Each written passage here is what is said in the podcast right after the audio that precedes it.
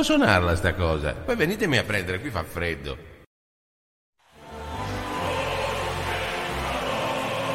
Compagni, anch'io oggi ho avuto il coraggio di dire vagina.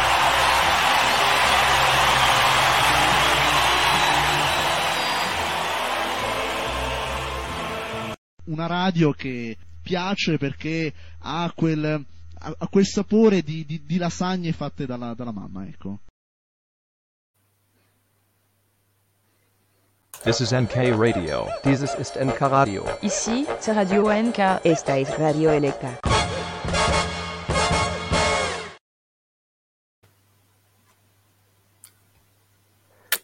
Gentile popolo di internet in generale, amanti del radioascolto in particolare, buonasera, benvenuti a questa puntata dal vivo di Estempo Radio, la trasmissione di Radio NK che ormai si dovrebbe chiamare Video NK, dedicata all'estemporaneità in generale. Io sono l'autoproclamato demiurgo del caffè nichilismo. Come vedete questa sera mi sono messo un paio di occhiali per imitare il compianto Giovanni Gronchi che citavo ieri sera in un post eh, e invece dall'altra parte c'è il presidente Radio NK Fan Club, che non sento però. Non sente perché lasciavo no, a lei... Io non ti sento di nuovo più. No, non Porco mondo. C'è stata la sigla. Adesso lei, ti sento so, più. lei- lei- Allora faccio una cosa. Restate in linea 30 secondi che mi disconnetto, mi riconnetto, dico, dico di nuovo eh, la formula e poi ricominciamo. Arrivo subito. Sì, noi comunque la formula l'abbiamo sentita, eh, gentili utenti di internet, eccetera, eccetera, buongiorno, in attesa che il nostro caro Demiurgo si riconnetta, visto che i suoi potenti mezzi tutte le volte hanno qualche failure. Ne aveva già avuto una prima della trasmissione, l'avevamo arrangiata ed è di nuovo andato. Andato, eccolo che ricompare, il nostro caro Demiurgo, lo aggiungiamo e speriamo che ci senta. Ci sente? Gentile popolo di internet No, in generale, sentito, amanti eh, l'abbiamo in particolare, buonasera. Lo ripeto perché l'altra volta non, non sentivo io una ciuffola. Non so per quale motivo, ci sono dei momenti in cui sparisce l'audio. Però adesso io avevo appena detto bene dei miei occhiali da vista, e invece volevo dire bene dei baffi del presidente della DNK Fan Club, che da questa, io notate anche voi che non si nota da sta, da sta prospettiva qui, cioè frontalmente, visto così, cioè, sembra un signore, invece se si avvicina si mette un po' di te qua, guarda che roba, Vero, ma manco, ma manco no- non so chi era, c'era qualche eroe risorgimentale, non so, tipo Nino Bixio, Sì, ma o- eh, no, Garibaldi aveva solo la barba fluente, non aveva i baffi. Garibaldi sì, non c'era un qualche eroe risorgimentale che aveva i baffoni, insomma, vabbè, ci sono anche i baffi alla Umberto che non sono quelli che sta portando lei, Presidente, però... No, no, no, no, I baffi a Umberto. I baffi comunque più belli continuano ad essere quelli del web, ma io sono molto invidioso, ma confido di riuscire nel tempo a superare la, la- la beltà dei baffi del web. Però il Wemma se li ha tagliati da mo', eh. Perché sì, per sì. motivi, eh, penso per motivi coniugali, per qualche motivo. Eh, oh, io poi le devo portare anche il saluto, tra l'altro, del commercialista. Ah sì, che stasera non poteva vedi- essere Sì, che noi. io però, eh, che però ho visto Ah. eh, recentemente. Purtroppo adesso abitiamo in due città molto distanti Sì, e quindi 10 non ci vediamo più spesso. Sì, una, do- una dozzina. Eh, sì. E- però ci sono delle valli da attraversare, insomma, è un percorso Sì, valli, tortuoso. deserti, zone impervie, tutto un Sì, sì, solo non si vedono i due leocorni. Comunque, eh, il, il commercio, ma l'ho visto. Tra l'altro, ho visto lo studio, lo studio K, penso sia lo studio N, non so se è la N di Novara o la N di Napoli per chi è più pratico, eh, dove- da, da cui trasmette. Oh, invece adesso dovrebbe arrivare un altro individuo. Um, Adesso- Sì, che vista l'ora sarà fuori col cane, Ah. infatti, eccolo qua. È in giro col Eccolo. cane. Body Eccolo. Ciao. Io non sento un cazzo. Vedi? Mi sentite? Sì? Io- noi ti sentiamo perfettamente, ma eh, anche tu Però soffri dello stesso pro- basso. Ah beh, molto basso va bene, io prima non sentivo di nessuna, in nessuna misura. Prima non a sentivo stare- il fufolo il nostro Demiurgo, invece Io proprio non Eh, sentivo niente. E il web invece ci sente, male ma ci sente. Gli è scappato il Eh, cane. infatti sento una, una chiavica. Vabbè, insomma, la DNK è sempre famosa per queste cose qui. Nonostante le piattaforme molto fiche per cui ci Sì. serviamo adesso. Per fortuna è, è il Wemma che sente una chiavica, noi invece lo sentiamo forte e chiaro invece. Io invece lo sento una Eh. cotica, come si suol dire.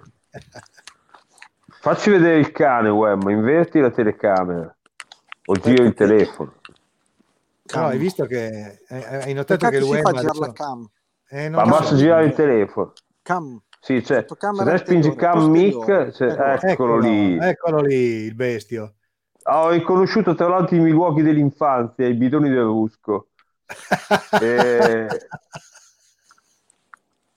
Comunque anche, eh, anch'io prima ero andato a passeggio, non dovevo portare fuori il cane, non dovevo neanche portare fuori la Melandi, che tra l'altro stasera è fuori di casa, quindi come si suol dire quando, i, quando mancano i gatti i topi ballano. Ehm, ed, ed ero proprio prima a spasso, c'erano davanti dei grossi cassonetti, che poi a- a- fra, un po', fra un po' non li vedremo più, dopo ti, ti dico, ma il Wemma già sa cosa, di cosa sto per parlare. E volevo fare iniziare la diretta davanti ai cassonetti del Rusco, poi ho visto che qualcun altro ci ha avuto l'idea, va bene così. sì, anche perché le famose reminiscenze di quando vestivi il rusco. Sì, vestivo il Rusco. Eh, sì. Ah, e ragazzi, non so cosa dirvi. Io ho tutto volume, ma vi sento bassissimo. Non, Eh, oh, non so cosa dire. anche, anche se mi avvicino così mi senti basso? Non mi Cosa sento dite, proprio. ma non sento assolutamente nulla. Cioè, Benissimo, bassissimo. allora, allora prova ad... pensando, esiste l'applicazione StreamYard? Un'app? No, No, dovrebbe Però- essere tutto via browser. prova, te lo fai via browser, prova a tirare giù l'audio e rialzarlo, perché prima a me ha, ha funzionato. Cioè, alzandolo non si alzava più, però a- abbassandolo e poi rialzandolo andava. Adesso volume Intanto- tutto giù. E adesso prov- provate a parlare. E vieni di qua. C'è cambiato Allora? niente, eh? Vabbè. Aspetta un attimo. Niente. Va bene. Va- è, andata a Io farsi- è invece- andata- è andata a cambiare device. Io invece vi parlerò di che cosa sta succedendo qui da noi. Una Ecco. cosa tragica, stanno sparendo i bidoni del Rusco, ma non perché ci so- c'è del vandalismo e la gente smette di, cioè, li bruciano, o li buttano, ma per, per una decisione del governo. Eh, è l'Europa che ce lo chiede. Praticamente sta succedendo che la, cioè, la, la raccolta di rifiuti viene progressivamente passata a quello che succedeva quando ero un bambino. Cioè, quando ero un bambino e abitavo a Russi, non c'erano i bidoni della spazzatura. Vediamo se il web adesso lo sentiamo. Web, è cambiato qualcosa? Mm, poco e niente. Cioè, vi sento come se dovessi essere al telefono. Eh, Vabbè, meglio insomma, che- effettivamente- D'altra parte sei al telefono. Sì, in Sì, effetti capito, sei al però un telefono. conto se sto così che vedete il mio, la mia berretta, un conto se fate così, vabbè. Vabbè, Ma tu te ci quando, stai quando vuoi ascoltando- sentirci, metti l'orecchio. Ah, perché te vuoi ci, stai, te ci stai ascoltando con l'altoparlante del telefono. Eh, in teoria sì, eh, Ah, però non riesco a capire perché faccia sto, sto freno. Vabbè, adesso non è tanto. No, no, vabbè, comunque, insomma, mettiti un paio di cuffie se ce le hai a portata di mano. eh, no, cioè sono per strada. Non Vabbè, è che in trovo- Non è tasca. che trovo le cuffie in giro per... No, però per- penso che... Se frughi un po' in quei cassonetti del l'antica, la magari una la trovi. Niente, no, ho solo le impostazioni del microfono, non ho dell'audio. Vabbè, sti cazzi, dai. Va bene, sti cazzi, ok, perfetto. Eh, eh, dimmi, proseguiamo il discorso sul Rusco, che era un discorso interessante, soprattutto molto neccapiano. Del No, è rusco? nel cappiano, secondo me. Quando, Eh. quando ero un bambino non esisteva la raccolta differenziata e non esistevano i cassonetti. Semplicemente la gente metteva fuori di casa il sacchetto, che spesso non era neanche un sacchetto di plastica, era un sacchetto di carta, e tutte le mattine passava, però tutte le mattine Dove, dove passava Nei, nei- nei quartieri spagnoli? No, abitavo, eh, beh, si può dire, adesso non ci abito più, in via Gucci a Russi, che è una strada del centro, centro, insomma, chiamiamolo così, Dove sentivi sempre centro. dalla mattina alla sera Salvatore! E, qui- e quindi, e quindi tutte le sere tu potevi mettere fuori un sacchettino più o meno grande di immondizia, ovviamente indifferenziata, e tutte le mattine C'è passava... anche da dire una cosa. Eh, 30 anni fa si faceva molta meno immondizia, ma molta Cioè, meno. certo, comunque, cioè, quando ero un bambino vivevo già in una civiltà relativamente produttrice di rusco. Cioè, Non come a- adesso. Durante l'inverno usavi, ti davano le scarpe, ecco. a- a, mm, eh, c'era una figura che adesso è sparita, che è quella del netturbino, cioè sparita almeno dai piccoli paesi, dai piccoli centri, e il netturbino passava tutte le mattine con l'APK e portava via i sacchetti dell'immondizia. Beh, adesso Poi, si cioè, sono evoluti, adesso ci sono degli Iveco invece della PK, però Eh, però quello. at- eh, attenzione perché poi siamo passati al momento della raccolta eh, con i cassonetti, poi siamo passati alla differenziata e adesso stiamo tornando in un certo senso indietro perché in tutta la provincia di Ravenna, ma poi in tutta Emilia Romagna, stanno tornando alla raccolta porta a porta, che però non è così piacevole come potrebbe sembrare, sostanzialmente per due motivi. Aspetta che lo fa due. Uno è che Te la devi tenere in Cioè, casa. Sì, cioè uno è il fatto che non viene fatta eh, tutti i giorni e due che non viene fatta tutti i giorni e ogni tot giorni c'è la tot tal cosa che viene raccolta perché c'è la differenziata. E cosa succede? Semplicemente... Allora uno... Intanto ho visto qualcuno che ha scritto che sono qui per me. Ah, il dottore Ciputi. Lo conosco ovviamente perché non è che mi arriva gente che non... No, io, E pe- no, io, Adesso ti io- dico questa, ti dico questa. In, ehm, si ritornerà poi alla indifferenziata. Allora, No, secondo- i paesi nordici su queste cose sono un po' più avanti rispetto a noi di tipo 15 anni, una roba del genere. Sì. In- in- nei paesi scandinavi eh, praticamente la differenziata l'hanno tolta. Perché? Sì, perché alla fine la gente non divide, cioè nel senso non si fa più usco specifico. Cioè, mi Mm, spiego più meglio. costa di più gestire 3-4 linee di raccolta di rifiuti separate nella raccolta che invece dire buttate tutto quanto dentro, poi c'è, si usa un macchinario che, le- che le, le- le separa. Anche perché tu, Ah, i- essendo un ingegnere, mi insegni che determinati rifiuti hanno caratteristiche chimico-fisiche differenti, no? sì, forse il Quindi- vetro da- dalla plastica si divide, ma non so come divide una lattina da un, da un- da un sacchetto. Cioè, cioè forse Beh, il perché- sacchetto è, beh, è sempre con l'acqua. La plastica tende a galleggiare se, eh, se messa in un fluido, in un liquido quant'altro. Il metallo tende a ad andare a fondo. andare a fondo, così come Però- ad esempio quelle che hanno delle, delle proprietà metalliche eh, tendono con, con una separazione, poi dopo la metà delle parti va, ne- va in discarica, l'altra parte va in inceneritore, quindi se te vai ad incenerire un- uno scarto, la parte metallica ce l'hai ancora. Il problema è che in Italia non si fanno gli inceneritori perché non vogliono fare gli inceneritori da almeno 20 Poi anni. aspetta, aspetta, aspetta, ti stupirò. Attenzione, Wemma, perché ti sto per stupire con un'affermazione Dimmi. Che tra l'altro stupisce ogni volta anche la Melandri. Eh, Tutte le volte che ci capita di andare tipo a Marina di Ravenna, eh. scopriamo che ci sono delle grandi masse di ferro che Mm. galleggiano e si chiamano navi.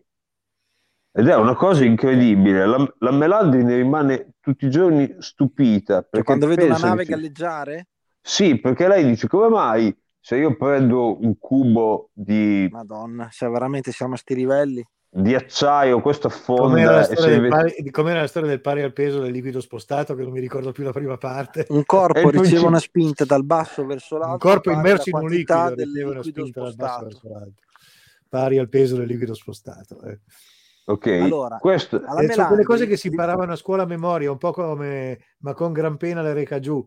Per No, ma con gran le- le- reca formule- giù. il, Eh, principio, il principio di, di Archimede. Però guarda, se vuoi stupire la tua signora con un esperimento semplicissimo, che è quello che ho fatto anch'io con mia figlia quando aveva più o meno 4 anni, L'hai buttata a mollo in un No. liquido. tu prendi una, vai a prendere della, della plastilina, tipo la- della plastilina da, da modellare, no? E fai una palla. Tu questa palla la, la metti, eh, fai un pentolino d'acqua, tu questa palla mm, completamente piena la metti nell'acqua, questa va a fondo. Tunk. Ok, Bene. La medesima plastilina la prendi, la modelli e la fai diventare una semisfera dove c'ha praticamente come, come fosse un piatto una so- o, una piccola barchetta. Ok. La metti nell'acqua e questa galleggia. Ah, Eppure la quantità di plastilina è uguale, però ha cambiato Ah. la forma. Tu gli fai vedere questa cosa qui e capisci il perché eh, il che- giorno della dopo si densità. iscrive a un corso per progettare scafi di barche. Sì, insomma, Sì, il terzo giorno si è iscritta a ingegneria navale. Navale, sì. no, però questo qui è un esempio che sembra banale, però ti, fa- ti- ti spiega che il discorso di, del- a parità di peso, a parità di volume, eh, la caratteristica, io con mia figlia, con- facendo questa cosa qui, ha capito che eh, gli oggetti vuoti sostanzialmente all'interno sono galleggiano. Se tu Solo- prendi un, mater- un una materassino Chiedi al il Wema ti spiega. gonfiabile, un materassino gonfiabile, Sì. sgonfio, tu lo metti in acqua, va a fondo, lo gonfi, galleggia. Eh, eppure il No, materassino è sempre aspetta, uguale. no, fammi capire, il materassino sgonfio va a fondo, non ci avevo mai Eh, fatto certo. caso, Sì, non anche, ho, anche un gommo- anche un gommone, se lo buchi va a fondo. Eh, non ho mai fatto, cioè non ho mai avuto il piacere di, cioè tutte le volte che ho avuto a mano un materassino di solito l'ho gonfiato, non ho mai provato a gettarlo in acqua sgonfio, perché così non dicevano le beh, istruzioni, certo, io sono uno che, è, è io sono uno procedura che legge sempre le istruzioni, quindi, come- istruzioni come dicevano quelli- metterlo in acqua solo da gonfio. Eh eh, sì, dice chiaramente metterlo in acqua metterlo in acqua da gonfio, gonfiarli in acqua è un po' più è più è una difficile. cosa un più che fa, un difficile, pochino non- Titanic, ecco. Mm, Più o meno, ah, ci hanno provato a gonfiarlo in acqua, non ci sono arrivati. Eh no, To- tornando al discorso, c'è questa cosa che ci dicevo che è vero che a un certo punto noi tenderemo sempre alla, alla raccolta indifferenziata, però al momento c'è la raccolta differenziata, che però si svolgerà nel futuro, in un futuro molto prossimo. Per esempio, il commercio che ho visto la settimana scorsa mi ha detto che nel suo comune, che poi era anche il mio comune fino a pochi anni Mm. fa, sta già iniziando. E quindi loro hanno questa tabella che gli hanno dato e dice: Guarda, il qua da, lunedì, da gennaio.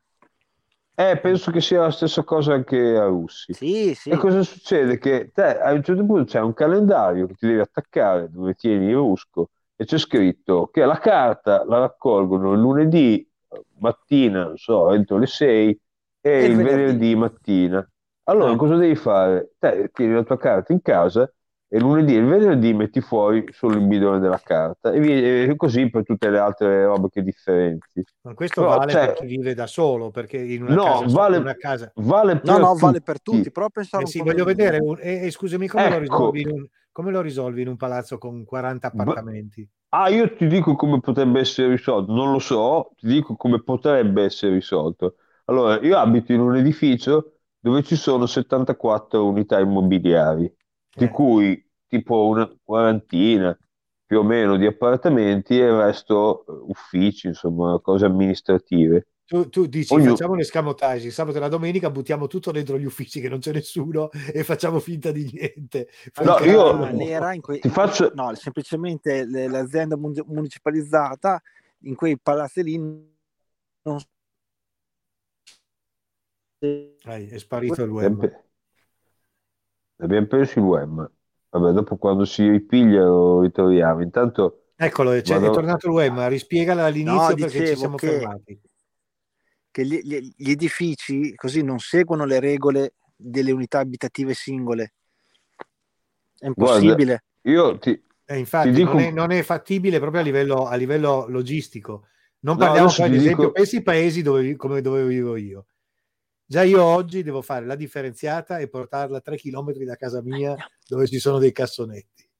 Ecco, già quella cosa lì è una follia. Cioè, il fatto che la gente come te non bruci la, la plastica in un, in un focolare lì dietro casa è solo perché c'hai veramente un senso civico che...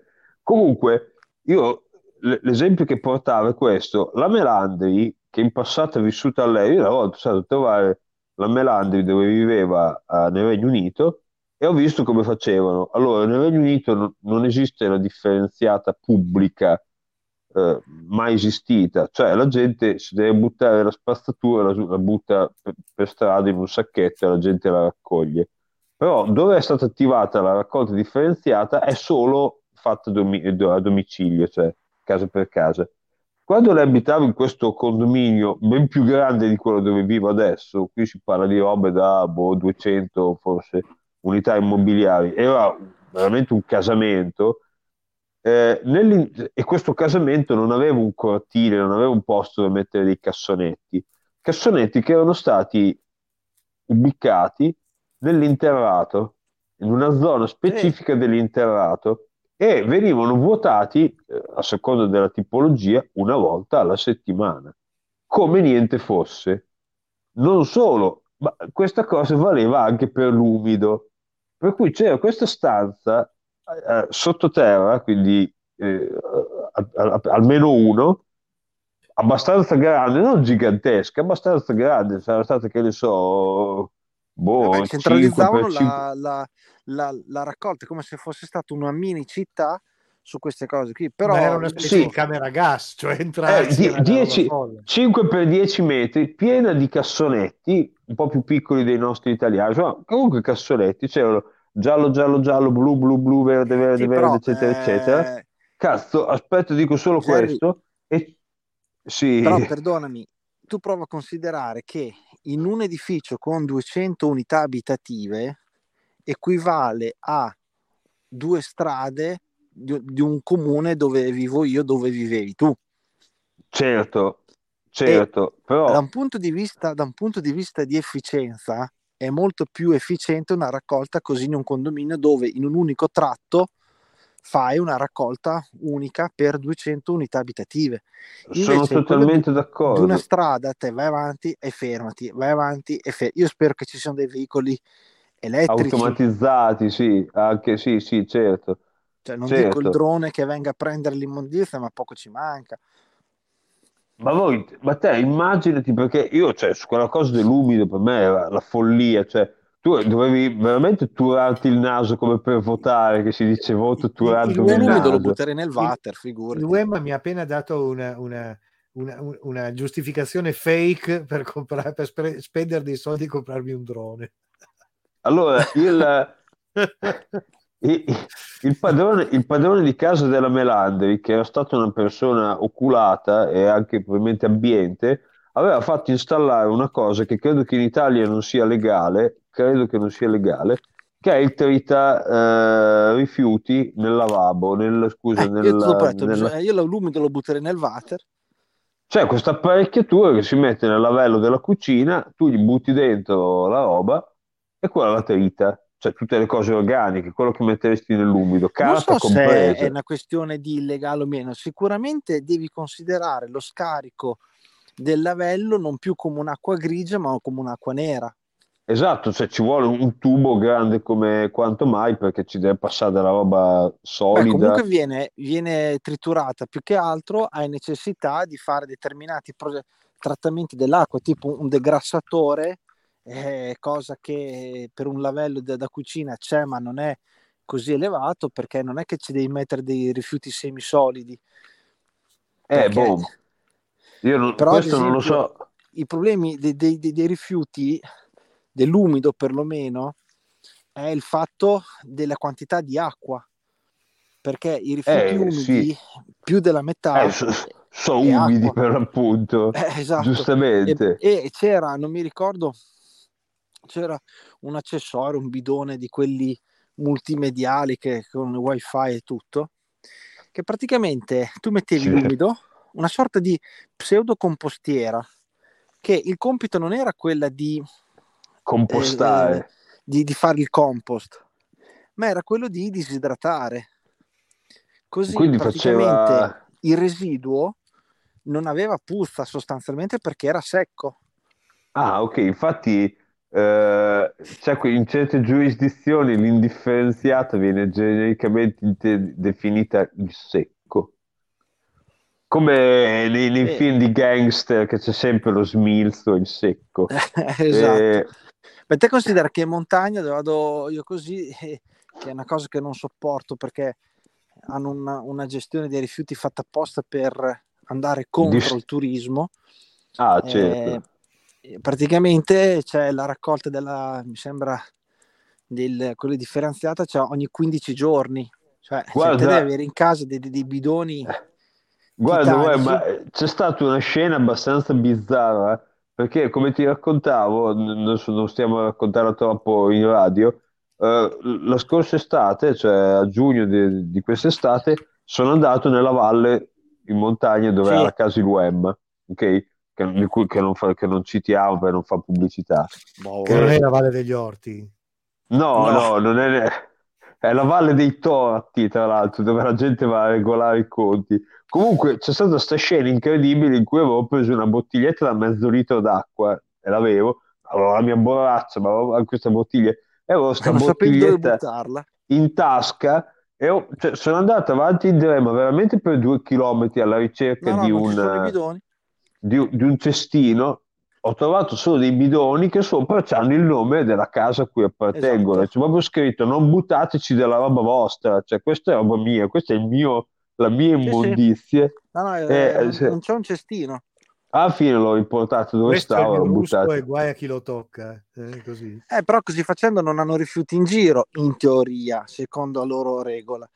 Però cosa succede, ad esempio, che in quella zona lì turistica, eh, chi va a fare il fine settimana, eh, come, come facevo io, l'immondizia me la dovevo portare a casa, perché eh, la raccolta dei rifiuti c'era durante la settimana. Allora cosa succedeva? Che alcune persone, secondo me, mol- ma vaffanculo, cara di me, ma tua troia.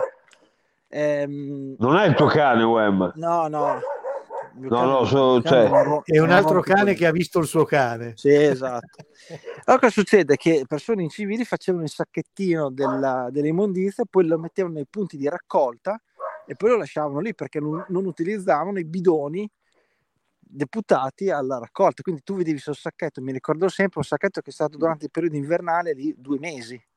Sì, perché nessuno, cioè, giustamente, Eh. non è il mio, non lo raccolgo. Allora cosa succedeva? Il, il primo cestino dell'immondizia che tu trovavi tornando verso casa, che era praticamente nella tratta che, che da Dobbiaco po- porta eh, nel, nel Cadore, il primo cestino proprio Sì, dell'immondizia. una che volta buttasse- arrivati nella regione Veneto, ha detto "Oh, Esatto, adesso cosa ci liberiamo. Questo, questo cestino, ma grande come un secchio, perché era un bidone, un cestino di una... Sì, c'è un cestino. sì. trovavi degli alberi di Natale di rifiuti che toccavano terra alti un metro perché tutta la gente buttava lì il primo, il primo bidone che... ed era una cosa assurda. Poi No, solo recentemente ho trovato eh, vicino a casa mia c'è un centro, un campetto sportivo, fanno calcio, queste cose qua, dove c'è un cassonetto lì, nero, senza scritte, senza niente, che una mia vicina di casa fa, guarda, te butta lì la roba, cazzo te ne frega, vabbè. Allora dicevo, cavolo, questo posto tutti attenti alla, alla differenziata, ad esempio nell'umido non vogliono che metti le bucce del formaggio, le noci, perché non va bene, le crea, c'è Il formaggio con le pinoli. noci va benissimo, però non capisco perché non gli piace il formaggio con le noci. Loro dicono che va a alterare i batteri della- per la, decomposizione, No. hanno dei centri di raccolta che sembrano delle sale operatorie, vabbè, insomma, tutti belli precisi. Poi apro sto cassonetto, cioè ci mancavano dei feti morti e, e non so, è un- una pianta di baobab, poi dentro c'era tutto, lattine, pe- della- de- panini, carta, legna, di tutto. Ho detto, ma cazzo, alla faccia della indifferenziata. E allora la butto lì, cazzo me ne frega, fin tanto che non mi diranno niente. Comunque, questo è il fantastico mondo dell'immondizia. Aspetta che colgo l'occasione per Scusate, ho avuto fotocamera posteriore. Ecco, a Ah, proposito, guarda lì. ricordiamoli così. Sì, esatto. Fagli una foto, dice, sì, tipo 1988-2021. Cioè, si chiude un'era, quella dei, dei bidoni dell'era, per l'appunto. Beh, io da me nella mia attività, io ho due cassonetti così grandi, ne ho due, solo per me, mi entrano con un camion dentro, che infatti mi hanno Guarda, la adesso che-.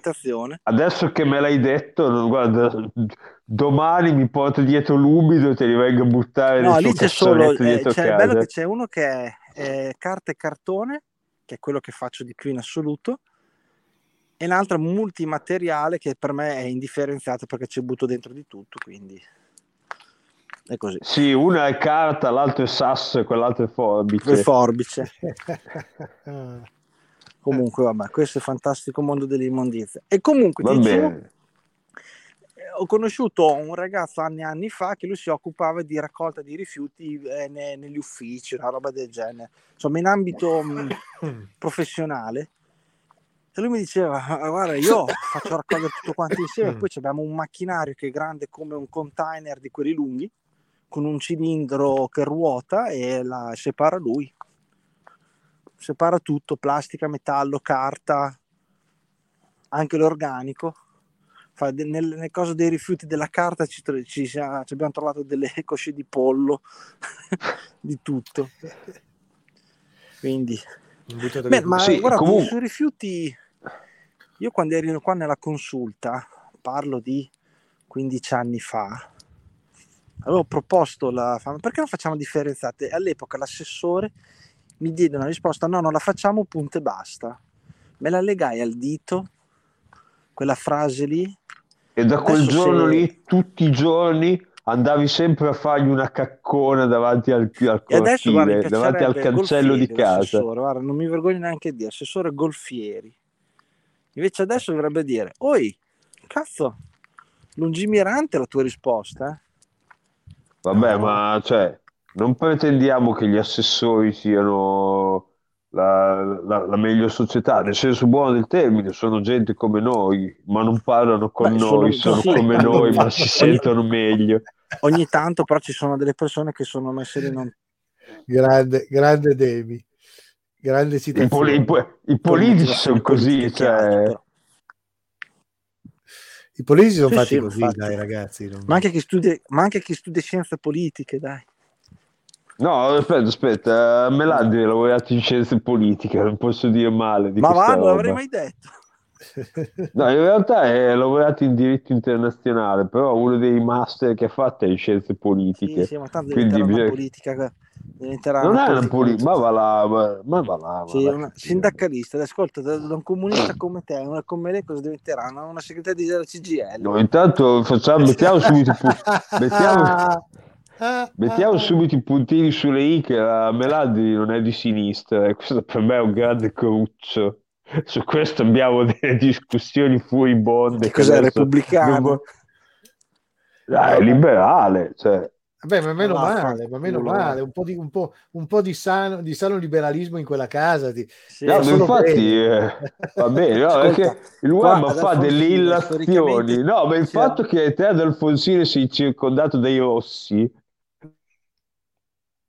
cioè, lo dico bonariamente, cioè, va bene, però non appioppare nel, come dire, il cartellino rosso a tutte le persone che vengono da Alfonsine. No, Beh, no, però, no, per però carità, tu, però, però insomma, tu, vedendo te, però tu Demi, te hai, se sei un comunista con Roll, eh, Io, io stasera mi sono messo anche la maglia nera perché pensavo che ci fosse... Io ho visto, stai cercando di somigliare un tantinello a Pino Rauti, ma In realtà io ho detto volevo somigliare a- al presidente. Gronchi. Sì. No, Cioè, eh, cioè, proprio la, de- la democristianità più democristiana dei democristiani. Ma no, guarda, il, il Gio- demiurgo, il demiurgo è un comunista con Rolex, dai, eh, parliamoci chiaro. ah, Ma- guarda, sec- guarda, secondo me se andiamo a guardare dentro i cassetti chi di tu c'hai Rolex, secondo me sei te. Però Vabbè, infatti non sono voglio- comunista con Rolex.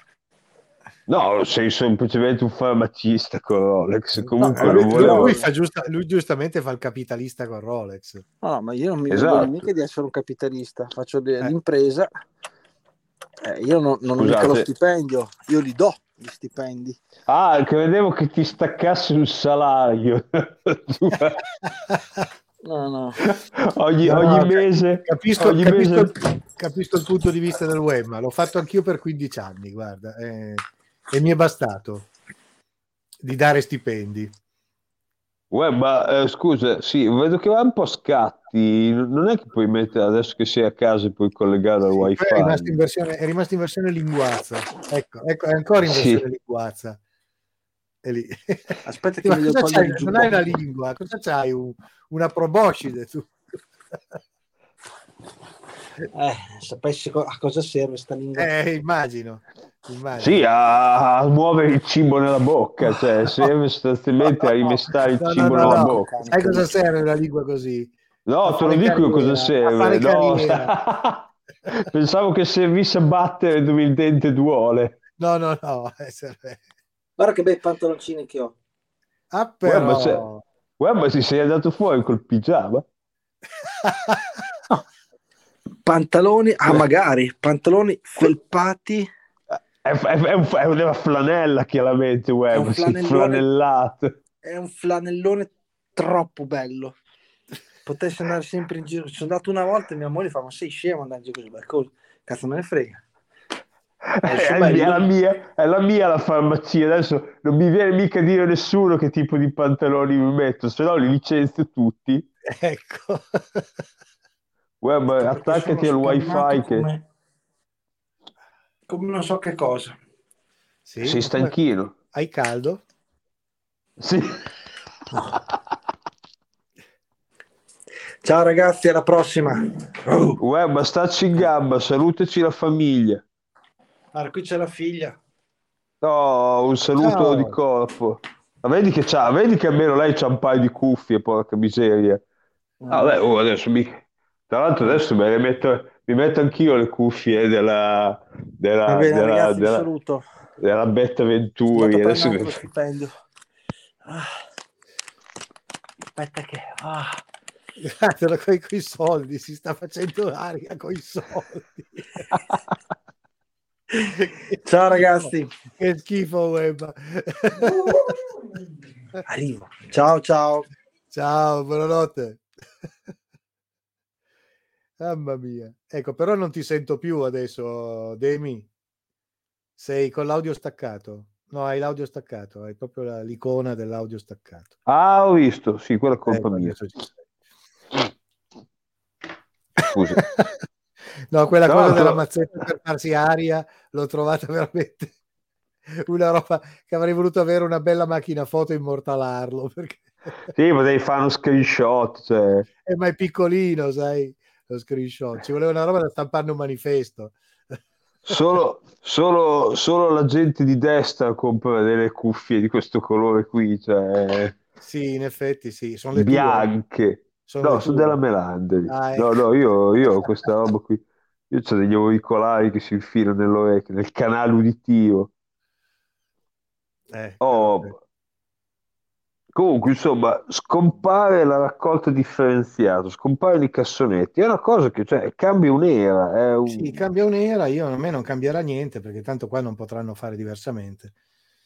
No, tu abiti in un posto, cioè E in una frazione... non mi mandano su il coso delle- della monnezza solo per me, gli fanno fare tre chilometri in più di tornanti per Ma arrivare va là, a casa ma cioè, nessuna, come dire, nessun lavoratore del pubblico impiego arriverà mai a casa tua a meno che tu non abbia commesso un omicidio. Allora, in quel caso lì, No, ogni con tanto i postini, i riluttanza. postini arrivano, ma le poste adesso sono simil, fintamente privatizzate, vero? Sì, sì, ne parlavo proprio con la Melandri che citavo le poste come un esempio di discreta privatizzazione fatto un po' per il verso, nel senso che non che andando in uffici postali ci sia i sorrisi a 32 denti, però cioè, effettivamente da, da un, da un- da un oggetto che faceva delle perdite mostruose ogni anno, adesso è, se non penso faccia un pareggio di bilancio. Comunque non è, non ha una situazione, come dire, am- Disastrosa patrimoniale. come, disastrosa come il 90% dei servizi pubblici in Italia a livello economico. Sì, ci sono, veramente è così, come tutte le cose, io cito sempre, l'avevo detto 50.000 volte alla radio, cito sempre l'esempio degli ospedali dove ci sono dei reparti, ci sono tanti piani, ci sono tanti reparti, dove c'è uno, il piano 6, sesto, che ha un reparto che è di eccellenza europea, il settimo c'è un posto dove dice, "Ah, lì non ci mica andarci, lì, lì ci si muore. Eh, perché sostanzialmente sono cioè, controllati da dei primari che sono roba molto battitori liberi e, e ognuno manda avanti la sua baracca come gli pare, come che uno avesse una nave che dice qui sono io il capitano e nessuno mi contesta. Eh, e- cioè, l'esempio che si cita è sempre questo, che io cito almeno, è sempre questo, Perché alla fine succede così che ci sono delle, delle situazioni gestite da, da gente statale, purtroppo poche, dove viene fatta una cosa abbastanza efficiente, certe cose sanitarie, per esempio, dove sono riusciti a fare il pareggio di bilancio, addirittura rimanersi qualcosa. eh, Addirittura situazioni- rimanerci qualcosa. No, perché è chiaro che cioè, lo scopo dello Stato non è rimanersi roba, cioè non è che dobbiamo fare i soldi, dobbiamo non perderli, cioè mantenere lo status quo come minimo, non sperperare i soldi. E ci sono diversi enti, per dire la previdenza, se ne cita sempre uno, che sono dei posti letteralmente dei posti senza fondo, un altro che si citava fino a un mese fa era l'Italia. Ci sono dei posti gestiti dallo Stato, delle, delle aziende statali, che sono letteralmente dei posti senza fondo. Te gli metti dei soldi e si, si spendono. Cioè, come che tu mi dessi uno stipendio tutti i mesi, io nel giro di 15 giorni ho già finito tutto. Mi impegno a sputtanarmi tutti i soldi che mi dai. Ogni Cioè, riferimento, ogni riferimento all'Italia è puramente casuale. No, cioè, la- la- l'Italia è famosissima, cioè, io ho, ho- ho- ho qua- quasi 40, cioè vado per i 45 anni, te hai qualche anno più di me, da Eh. quando sono piccolo, che ho la capacità di leggere i giornali, quindi da che facevo le medie, posso dire i primi anni 90, una roba così, fine anni 80, cioè è un leitmotiv, cioè che lo Stato ogni tot iniettava dei capitali in Alitalia che venivano buttati via, letteralmente, sempre più perché, alti. perché ogni X anni dice ah, un altro prestito di tot miliardi di lire, all'epoca si parlava di centinaia di migliaia di miliardi, adesso, adesso si parla di milioni, miliardi di euro, a volte non se, se non miliardi, tanti milioni di euro, a volte che di miliardi di euro. E, e non è mai successo niente, cioè nessuno ha mai detto, "Oi, adesso ci mettiamo qui di, di buona lena per mettere le cose in pari.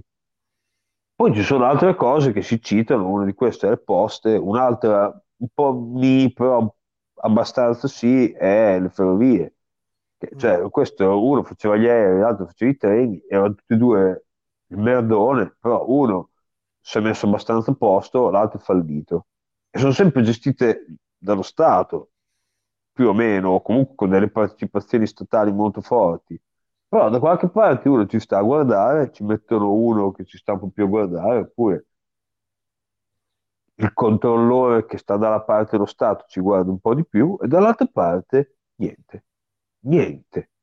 Cioè, se tu guardi una, eh, cioè, adesso non so come si chiamano le unità sanitarie locali, insomma, le amministrazioni della sanità, eh, prendi due province a caso della stessa regione o due province a caso di due regioni diverse, ci sono degli organigrammi completamente diversi, degli obiettivi completamente diversi e ci sono dei posti come, che so, l'ASL della Romagna, che pure è bersagliato da critiche continue perché inefficienze, perché tempi di attesa lunghi, perché la sanità è sempre una merda, che però sono quattro anni, che ne so, che realizzano dei profitti significativi che poi sputtano da qualche parte, perché alla fine non è che... cioè.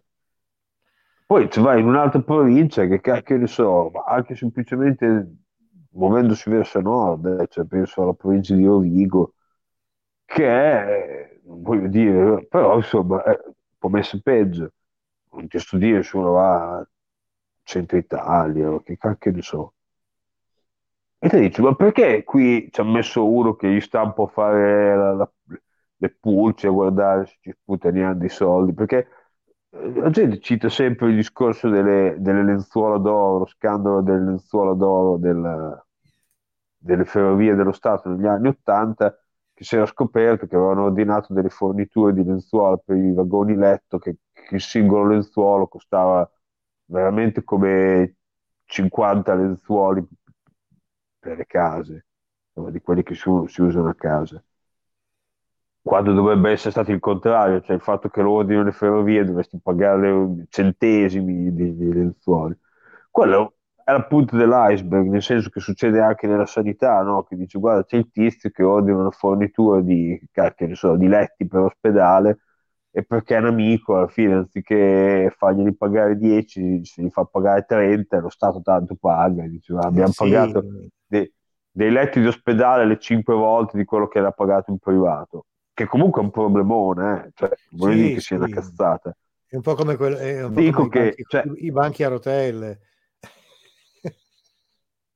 Sì, sì, sì, cioè è la punta dell'iceberg. È la stessa cosa che se io compro qui a casa, facciamo la spesa, io magari vado al supermercato e non guardo quello che, che- cioè quando compro non guardo il prezzo, la Melanda guarda quello che c'è scritto nel prezzo e quindi alla fine della giornata, cioè, facciamo due spese simili e io ho speso 15 euro più di lei non 600 euro più di lei, 15 euro, però strutturalmente se io faccio sempre la spesa tutto un anno e lei lo fa sempre tutto un anno, alla fine io ho speso 2000 euro in più di lei, sommandoli tutti.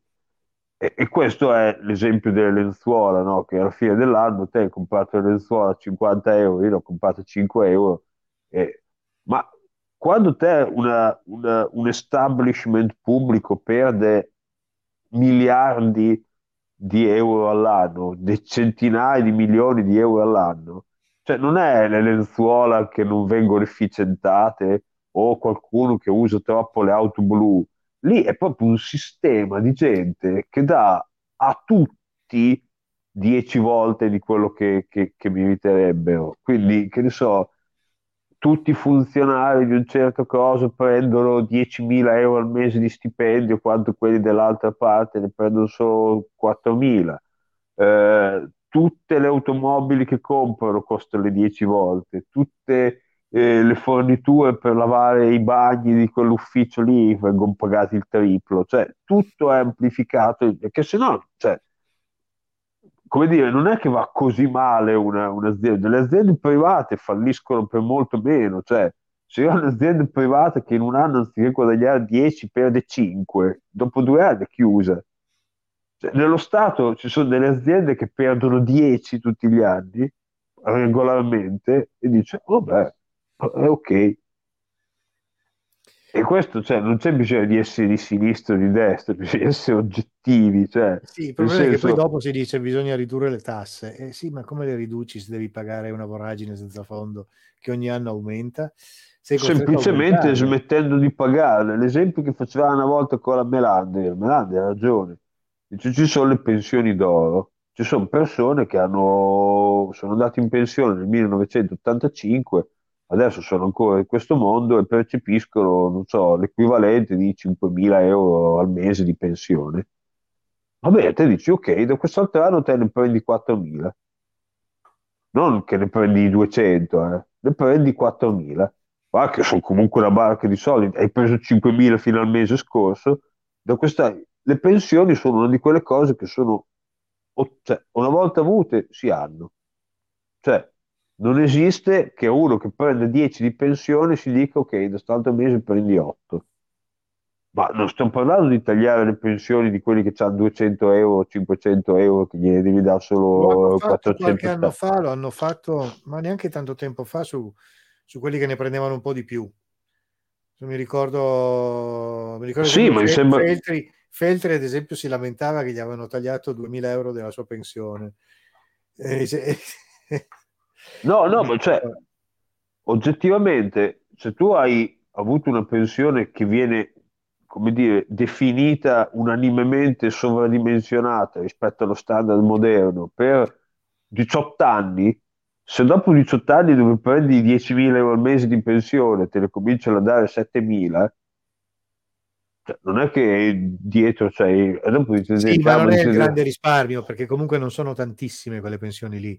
Sono un certo numero, ma non è il grande risparmio che dice risolvo il problema delle pensioni. Invece, Eh, secondo me, cioè, la, la maggior parte della gente che attualmente è pensionata dall'INPS percepisce più di, di tutto quello che la gente prenderà dalla Fornero in poi. Cioè, tutti quelli che sono andati in No, pensione questo, col questo sicuro, metodo questo è sicuro, per eh, contributivo, cioè, Eh, ma scusami, è sicuro anche solo per questioni demografiche. Cioè, il problema grosso è che eh, ormai, sì, eh, ragazzi, è così. È per quello che stanno cercando, anche nelle ultime riforme de- delle pensioni che stanno cercando di mettere in piedi, stanno cercando di passare, adesso non so Sì, se di portare avanti. No, non so se adesso siamo al contributivo rispetto all'altro o viceversa. Comunque stanno cercando di tornare a come era una volta, perché se no non si riesce più. Cioè il problema grosso è che oggi chi, chi lavora paga la pensione di chi è in pensione. Non è che sono soldi messi da parte. Sì, Eh, No, quello è il no, problema cioè, grosso. E dato, che, e dato che c'è sempre meno gente che lavora e sempre più gente a cui dover pagare una pensione perché il paese invecchia, eh, non se ne esce. Eh, faranno come hanno fatto in Grecia che due anni fa hanno tagliato tutto. Dice, guarda, stavamo sull'oro del baratro, va bene, allora tagliamo gli stipendi, tagliamo le pensioni, tagliamo tutto. Proporzionalmente, nel senso che se prendevi 200 euro te ne diamo solo 180, se prendevi 5.000 euro te ne diamo 4.000. Poi in Grecia non hanno fatto da 5-4.000, hanno fatto da 5.000 euro a 800, perché lì stavano veramente in una situazione che non ci si salvava più. Cioè, se noi siamo messi veramente male, non da, da fallire, ma veramente male, ci, ci vogliono delle scelte stronze, ci vogliono delle scelte tragiche, Sì, perché e, e- e- e tu pensi che gli italiani lo accetterebbero? ah, lì il problema non è che Guarda, sentivo giusto, questa sera, sentivo giusto questa sera un bellissimo, ehm, come possiamo chiamare, dibattito, botta e risposta, quello che vuoi, nel quale si diceva, parlando di cose ecologiche, no? si diceva che le, le- le cose che si vogliono raggiungere, oggi come oggi, possono essere raggiunte solo attraverso moltiplicare per 5 il prezzo della benzina, farlo diventare un bene di extra lusso, con una tassa sulla carbon tax che a quel punto è così, vuol dire che la gente non si scalda più l'inverno alla sera, eh, non si scalda più d'inverno in casa con il riscaldamento, esattamente come era negli anni 50 e 60, cioè si torna indietro. E tu pensi che la gente lo accetterebbe una roba del genere? Io una penso- co- io non credo, non credo. Allora, io penso che ci siano dei sistemi che possono essere efficientati con la tecnologia. Cioè, sì, ma ci vanno, senso, ci vanno tanti di quegli anni che sforiamo comunque gli obiettivi. ah, lo so, infatti che ci si doveva mettere in mezzo 30 anni fa o 50 anni fa. Cioè, se, come dire, faccio l'esempio stupido che non è proprio stracalzante, ma se bruciare del carbone per far caldo in casa è considerato una cosa non più accettabile, allora si passerà al metano e quando si è passati al metano e non va più bene il metano, si passerà al- alle pompe di calore alimentate con son cazzo io. Dei modi non, eh, come dire, ci sono delle, delle cose, ci sono delle invenzioni che sono delle killer app, come si suol dire, cioè che da un giorno all'altro dice quello è, il- è la cosa che risolve. Come dire, se inventassero la fusione a freddo, eh, la fusione nucleare a freddo, ma anche a caldo, se riuscissero a farla, come dire, fare una fusione che produce più energia di quanta ne consuma, quella sarebbe una soluzione, cioè da un giorno all'altro dice ok, il problema delle fonti energetiche è risolto. Chiaramente questo ci potrà, ci potrà anche arrivare, per certe cose ci si è arrivati, per certe cose no. Però nel frattempo che ci si arriva, eh, come dire, ci sono degli stadi intermedi in cui inventi Sì, qualcosa ma, ci è sono- ma le tecnologie sono N, il problema è che hanno dei costi spaventosi di sviluppo e poi comunque di messa a punto. Nel senso, Eh, ad esempio, eh. la storia della cattura del CO2, no? Eh, L'Eni, ad esempio, fa ricerche da un fracco di anni su questo ed è molto avanti, è una delle aziende più, più avanti che ci siano in, Sì, nella- leggevo. in quella roba lì. Sì. Tra l'altro è una roba che riguarda il territorio tuo, perché loro stanno cominciando a studiare il modo Sì. di stoccarle nei, nei giacimenti di petrolio esausti che ci sono fuori, da- fuori dalle vostre, nelle vostre acque Sì, di ne fronte. ho sentito insomma, parlare, sì. Quindi sistemi ce ne sono N, il problema è che implementarli a livello a scala mondiale ci vanno 30-40 anni, come minimo. Lo so. Come minimo. E infatti, Infatti, in questo, in questo 30-40 dibattito anni, dicevano, in questo dibattito dicevano che forse quello che ha avuto la, la- quello che aveva la visione più, più- più- più logica come tempistica era la Cina, che ha detto 2060, perché dice nel 2060 loro pensano di poter ave- essere arrivati al punto di poter aver veramente sostituito completamente il carbone. Per intanto stanno costruendo ancora centrali a carbone. Eh, guarda, non lì? Cioè, non gli vai a dire a un cinese che ha visto la, la- la- la- modernità, ha visto un po' di- di- di- di benessere dopo, dopo secoli di, di- di- di- di- di- di schifezze, e gli vai a dire da domani col cazzo che stai ancora di nuovo bene come stai adesso, torni indietro. Ma, non- Ma guarda, io il governo, dico- il governo ti- comunista cinese può schierare anche i missili, ma non li fermi un miliardo di persone incazzate. Cioè.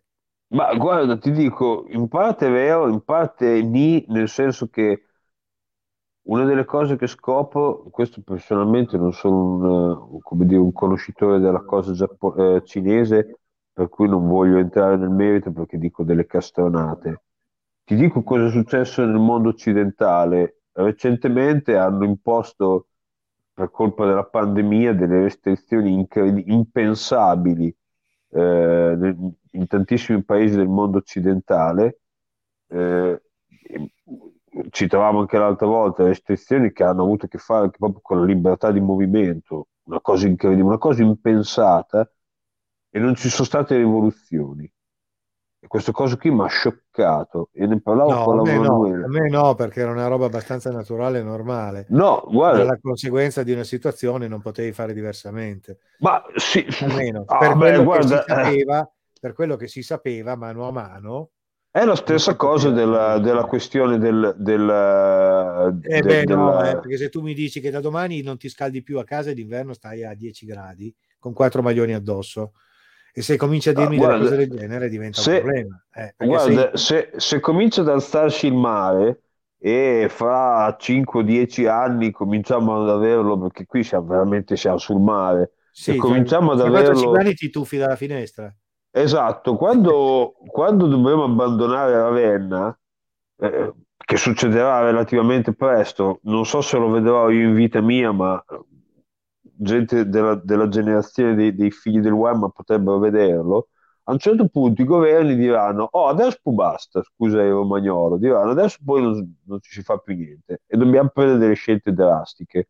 Come due anni fa, a, a marzo, quando si è scoperto che c'era questa malattia incredibile che falcidiava la gente e c'erano migliaia di morti in Italia al giorno e centinaia di morti in Italia al giorno, migliaia di ricoveri, hanno detto, oh, da adesso da domani non si esce più di casa, ma letteralmente, ed è una cosa che mi ha scioccato, mi ricordo che parlavo con la Melandi, lo citavo sempre anche l'altra volta in radio, parlavo con la Melandi che al momento è andato a fare sul giro fuori dall'Italia e dicevo, ma non so, rendiamoci conto che qua c'è il coprifuoco e c'è, ci danno un lascia passare per uscire di casa, se non ce l'hai te, essere fuori casa quando che appunto come dicevamo l'altra volta in radio una roba che si era visto, si era visto durante la seconda guerra mondiale nel- nell'inverno del 44 ma, ma appunto c'era una guerra mondiale. E, e qui è successa la stessa cosa. A un certo punto nel giro di una settimana siamo passati da chiudiamo le scuole a non si esce più di casa.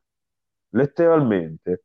Ed è una roba che la gente cioè, ha, ha- capito, ha bofonchiato si è incazzata alla fine l'ha presa su, l'ha presa su proprio.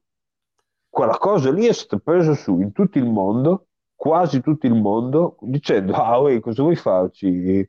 Eh, tocca così. Sì, però poi alla fine, bene o male, l'abbiamo capito e abbiamo più o meno, insomma, diciamo, la maggioranza delle persone ha capito la situazione e, e l'ha, e l'ha mostrato. Però, sai, vorrei chiedere, vorrei chiedere al nostro amico cosa ne pensa.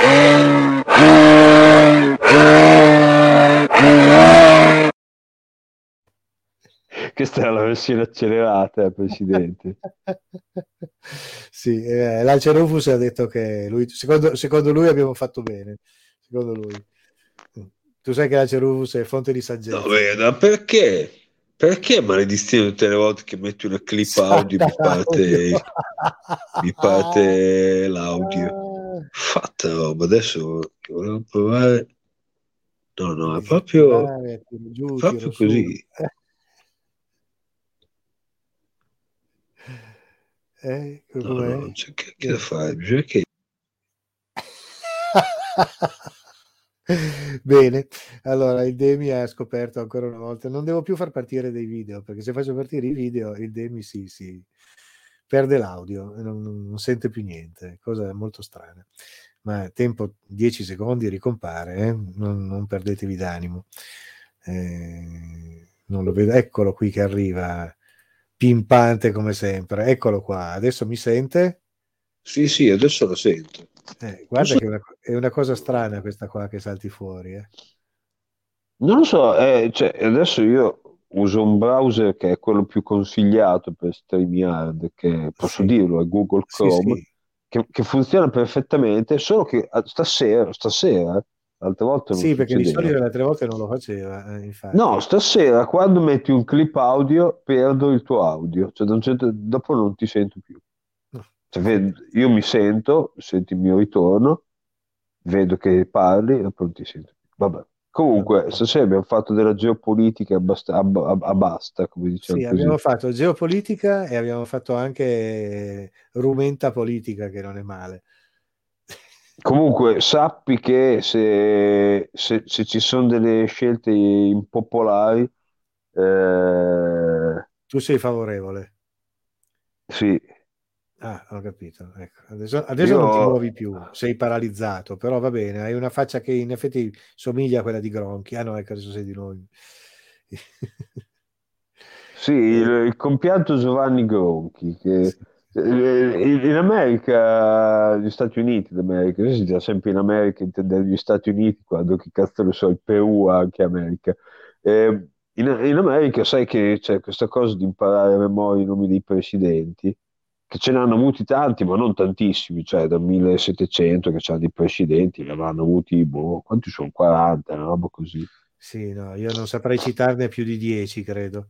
Ok, lo a me. A me al- ai tempi delle medie facevano imparare le capitali del mondo a memoria. La, la Melandi è stata talmente brava, cioè si si è data talmente da fare, ed è stata era portata che tuttora se le ricorda, molte, mia. moltissime. Ok, eh, gli, statunitensi imparano i, pres- i nomi dei presidenti della- della- degli Stati Uniti e da noi il Presidente della Repubblica se li caga nessuno, cioè nel senso adesso ce ne sono stati talmente pochi che se ti dicono dei nomi, sì, sì, quello è il presidente. Tra l'altro, quando sei nato tu, c'era penso il terzo, il quarto presidente della Repubblica. Non è che ce n'erano mi ricordo più. 50. Io il primo che mi ricordo credo che, però ero già, già più grande, insomma, avevo già un- un- un'età per era, era Sarà stato Saragat. Saragat, sì, Saragat, sì, che- eh. le bestie di Saragat, ricordiamo. Le bestie di Sagat. Ah, ah. Questa me la segno Eh. la potremo usare come titolo in una prossima trasmissione. Questo, Le bestie- questo sì, sì, sì, di citato. Saragat. Que- que- questo non è farina del mio sacco, credo che sia del filosofo, comunque gli diamo i crediti che deve avere perché non è che sì, voglio rubargli le battute. Assolutamente. Comunque credo che non ci fosse neanche Gronchi, ma ci fosse quello prima quando sei nato, che era era in Audi, prima? In Audi? Ah, può essere, sì, sì. Luigi in Audi. Luigi Eh. Un uomo, una casa editrice, sì, lui. Sì. Vabbè, Giovanni Gronchi, un uomo francobollo, cioè tutti se lo ricordano, questi cazzi francobolli. Il Gronchi Rosa, il mitico Gronchi Sì, Rosa. il primo presidente italiano a viaggiare eh, fuori dall'Europa, cioè è andato a fare un viaggio di, di- come si chiama, di rappresentanza fuori dall'Europa, Sì, l'avevano, l'avevano In America. Latina, so.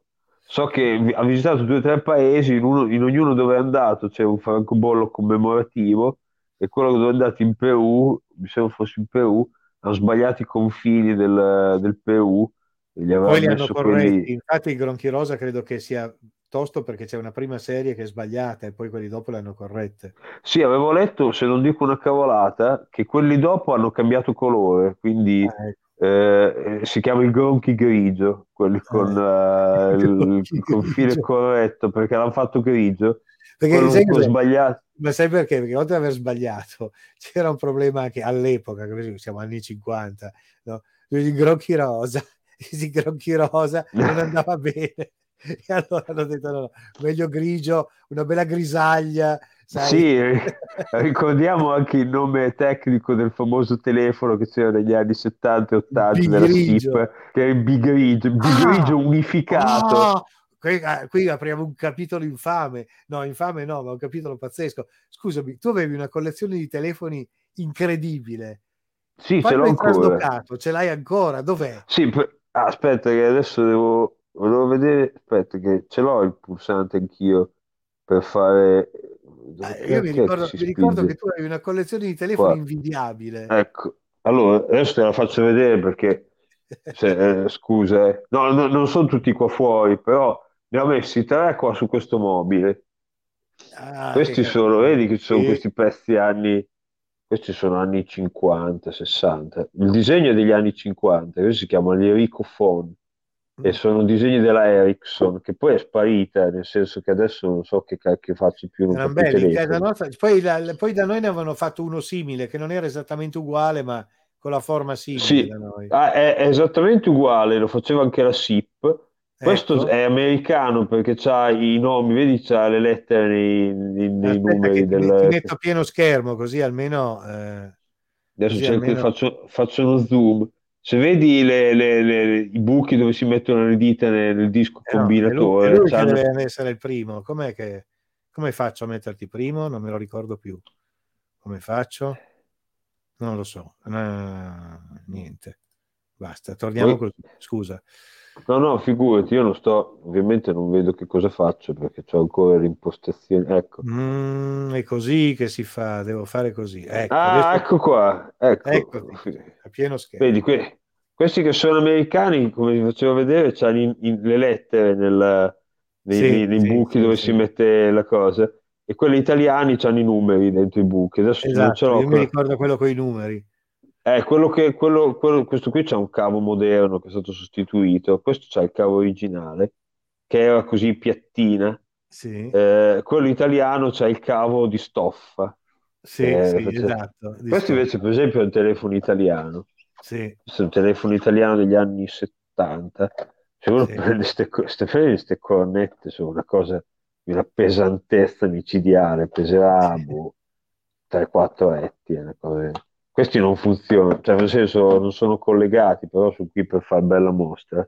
Di qua ce n'ho degli altri, ma ce n'ho anche delle scatole là in cantina. cioè, ne ho tirati so, fuori perché mi ricordo che era molto numerosa e, e piena di robe molto carine. E questo l'ho fatto già vedere una volta alla radio, questo qua. Ah, questo è bellissimo. Questo è tedesco, e Feuer, Notruf, non so cosa sia. fu- Questo è il telefono FETAP 616 che, se non dico una cavolata, è della Repubblica Democratica, non Sì, è... dal colore direi che da Repubblica Democratica. Sì, guarda, guarda che, guarda che- tra, tra l'altro c'ha, questo che come vedete ci avevo messo la, la- la spina italiana. Eh, Addirittura la- c'aveva la predisposizione per metterci la spina, quella insomma eh, moderna, La- modulare. la- C'ha una suoneria che è bellissima. Poi qui non ne ho più degli altri telefoni, no, no. Ah, ci sono questi qua, è vero, ci sono questi. Aspetta, questi, cioè, a proposito di, a proposito di, di, di Big Eh. Rigi, questi qui, questa è, ecco, vedi, c'è la nostra, la nostra bandiera. Questi qui sono quelli colorati, poi ce n'è uno giallo, ce n'è uno nero. Questi sono quelli più preziosi perché c'è verde, bianco, avorio e rosso. Rosso è bellissimo, insomma. anche Rosso è verde. è bellissimo, non l'avevo mai visto rosso. Questo verde, tra l'altro, è, è particolare perché ha i numeri dorati Vedo, nel- sì. nella cosa. Questo invece c'ha come quello che avevo io una volta in casa, che è insomma neri. Ma sono dorati anche questi qui, mi sa. Insomma, questi sono- questo c'ha ancora il suo numero originale. 332 781 che non so se, chi risponda se facciamo quel numero lì adesso to- Lanciamo il, lanciamo il, il concorso, il concorso. Provate a fare quel numero e diteci chi, chi vi risponde. Poi non so se ce n'ho ancora. Secondo me qua da qualche parte ce n'ho un cassetto con degli altri. Comunque sì, sì, quelli non li ho, ne ho regalati alcuni, e altri sono qua da qualche parte in casa, tipo questo qua. Questo, adesso lo così. Scusate, è caduto il telefono. Ok. Ecco, questo viene da una... Ah, che bello! Da un, Da un questo è ovviamente- no, sì, di Rimini.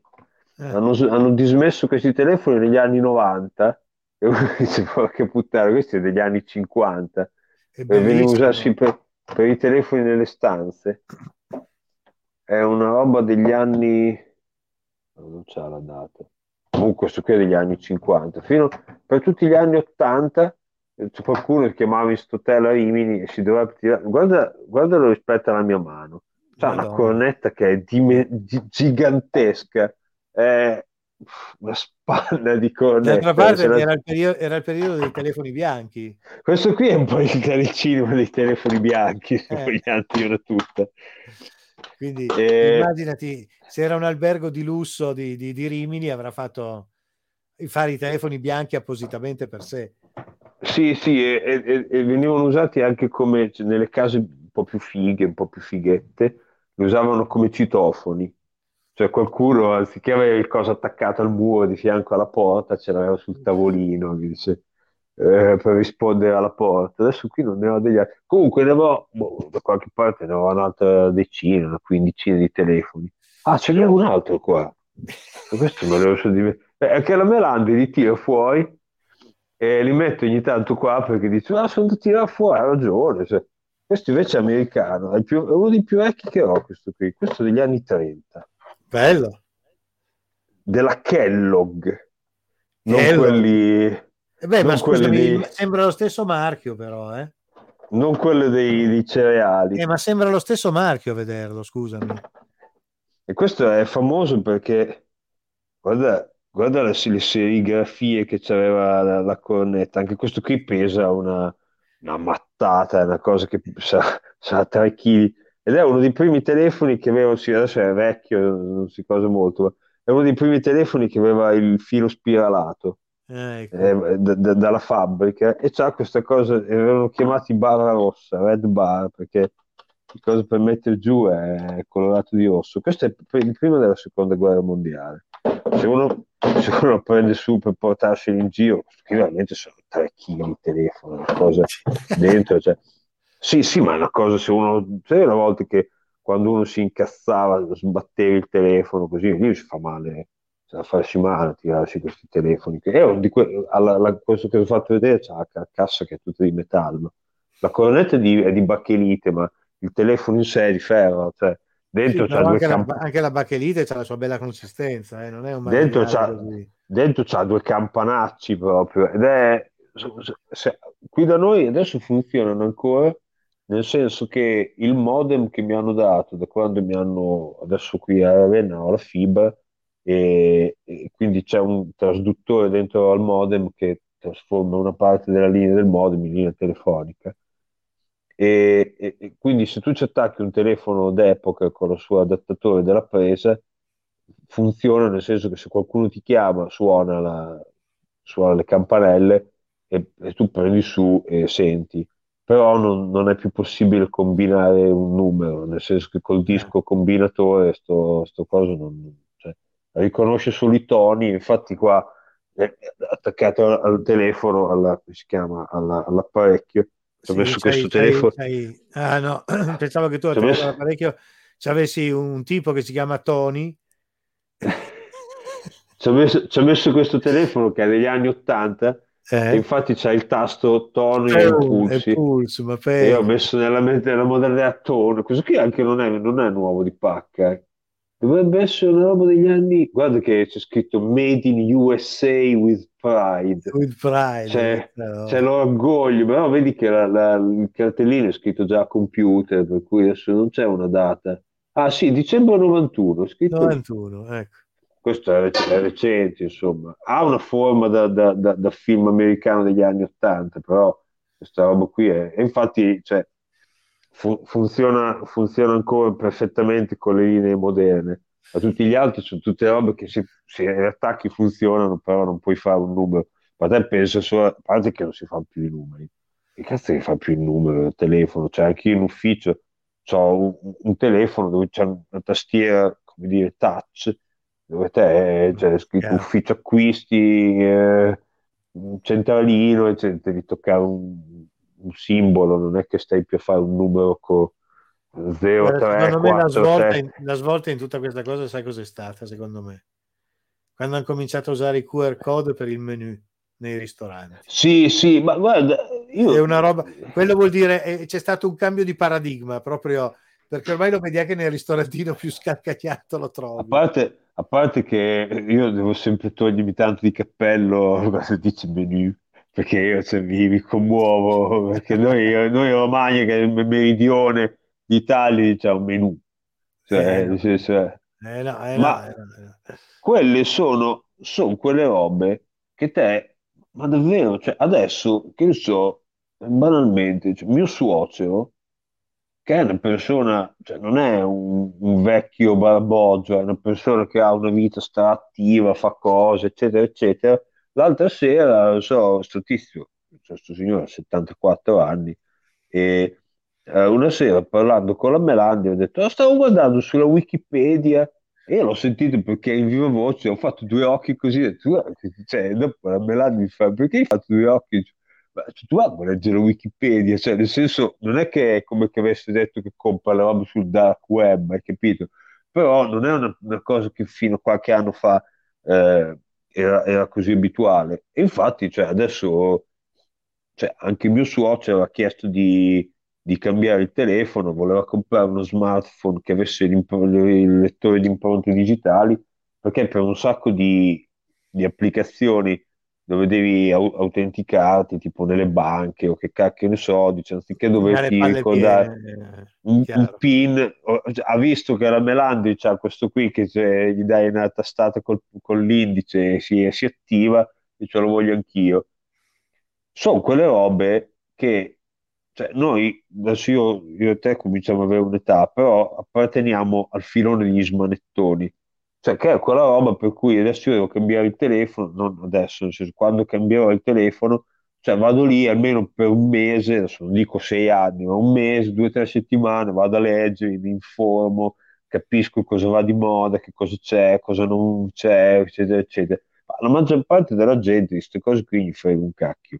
Però recentemente la cosa della tecnologia, un po' spinta, ha preso dei filoni di popolazione che fino a un po' di tempo fa, mo adesso, cioè, tu adesso è brutta la situazione, cioè il fatto che per entrare al lavoro devo mostrare questo QR code del Green Pass tutti i giorni e tutti, tutti, senza indistintamente, da- da- da- cioè, da- dal, dal tipo che pulisce il piazzale all'amministratore delegato, c'hanno tutti, cioè, arrivano col telefonino con il suo QR code, che è una roba, come dire, non dico due anni fa, ma dieci anni fa è una roba impensabile. E, e non sto, non sto esagerando, cioè il fatto che lo Stato, sto cazzo di dinosauro b- pieno di burocrati, abbia creato un'app dove si può pagare, si possono pagare tasse online, per quanto sia, eh, come dire, frutto della programmazione di gente non particolarmente col tocco e col tatto del- del- della cosa pratica, perché appunto se uno compra una roba su Amazon si compra con una strisciata e scrivi due cagate, se invece devo pagare una multa, devo fare 10 autenticazioni, eccetera, eccetera, che è burocrazia, però cioè, le multe adesso si pagano su internet. Eh, c'è della gente che fa il trading online. Io mi ricordo quando eh, ero all'università vent'anni fa, c'erano i primi casi, c'era la prima bolla speculativa di- de- del web, e c'erano i primi casi che in Italia lo faceva già Fineco, lo faceva già delle banche, di poter fare quel compravendita delle azioni online. Cioè avevo dei, dei dei colleghi, dei compagni di studio che smanettavano di sta roba, ma è una roba da ingegneri, senza voler offendere neanche te che lo facevi, cioè è una No, roba c'era, da... qual- c'era qualcuno che era un po' più avanti e aveva cercato di fare delle interfacce comprensibili anche a chi non, eh, non Eh, masticava. Perché il problema grosso è giustamente. sempre quello delle, in queste cose qui, il problema grosso è sempre quello delle interfacce. Cioè, Guarda, guarda, io lo, puoi lo cito- pensare la cosa più bella del mondo, la funzione che tutti vorrebbero, che la gente si svena per averla.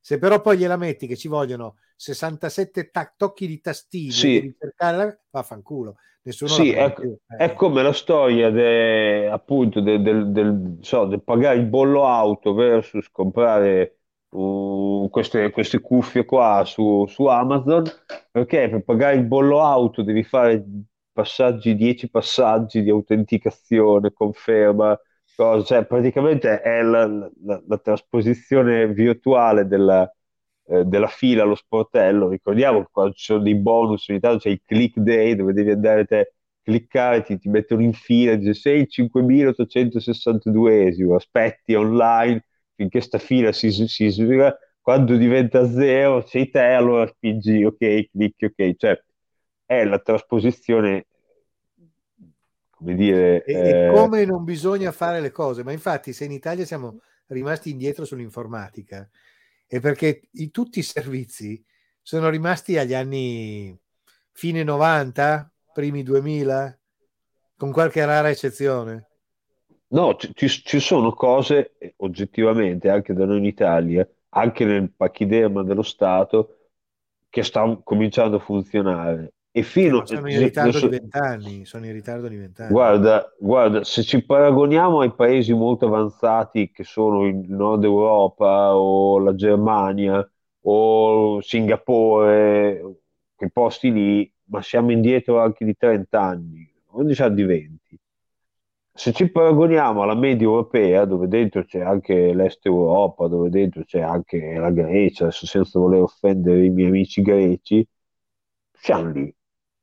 Io, eh, è come la storia che citavo del, del Giappone, no? Che negli anni Ottanta tu andavi a visitare il grande magazzino di, di roba elettronica a Tokyo e poi lo paragonavi col negozio del tuo elettricista eh, dove ti vedevi il televisore a Torino, non voglio dire a Russi, ma anche solo appunto a Torino, dice no, no, questo è, cioè, è un altro mondo, cioè qua c'hanno i robot e, e- e- cioè, le, e le televisioni tascabili, televisioni tascabili, noi stiamo ancora qua con il TV con la scatola di legno.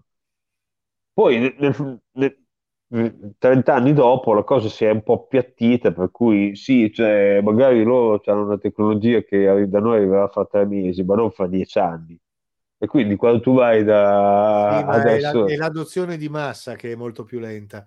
Da noi è stata guarda, rallentata perché l'unica maniera che c'era di spingerla per un italiano, che è un tradizionalista non ha voglia di cambiare le, le abitudini, era quello di dargli tutti i servizi per cui doveva fare le code in maniera semplice.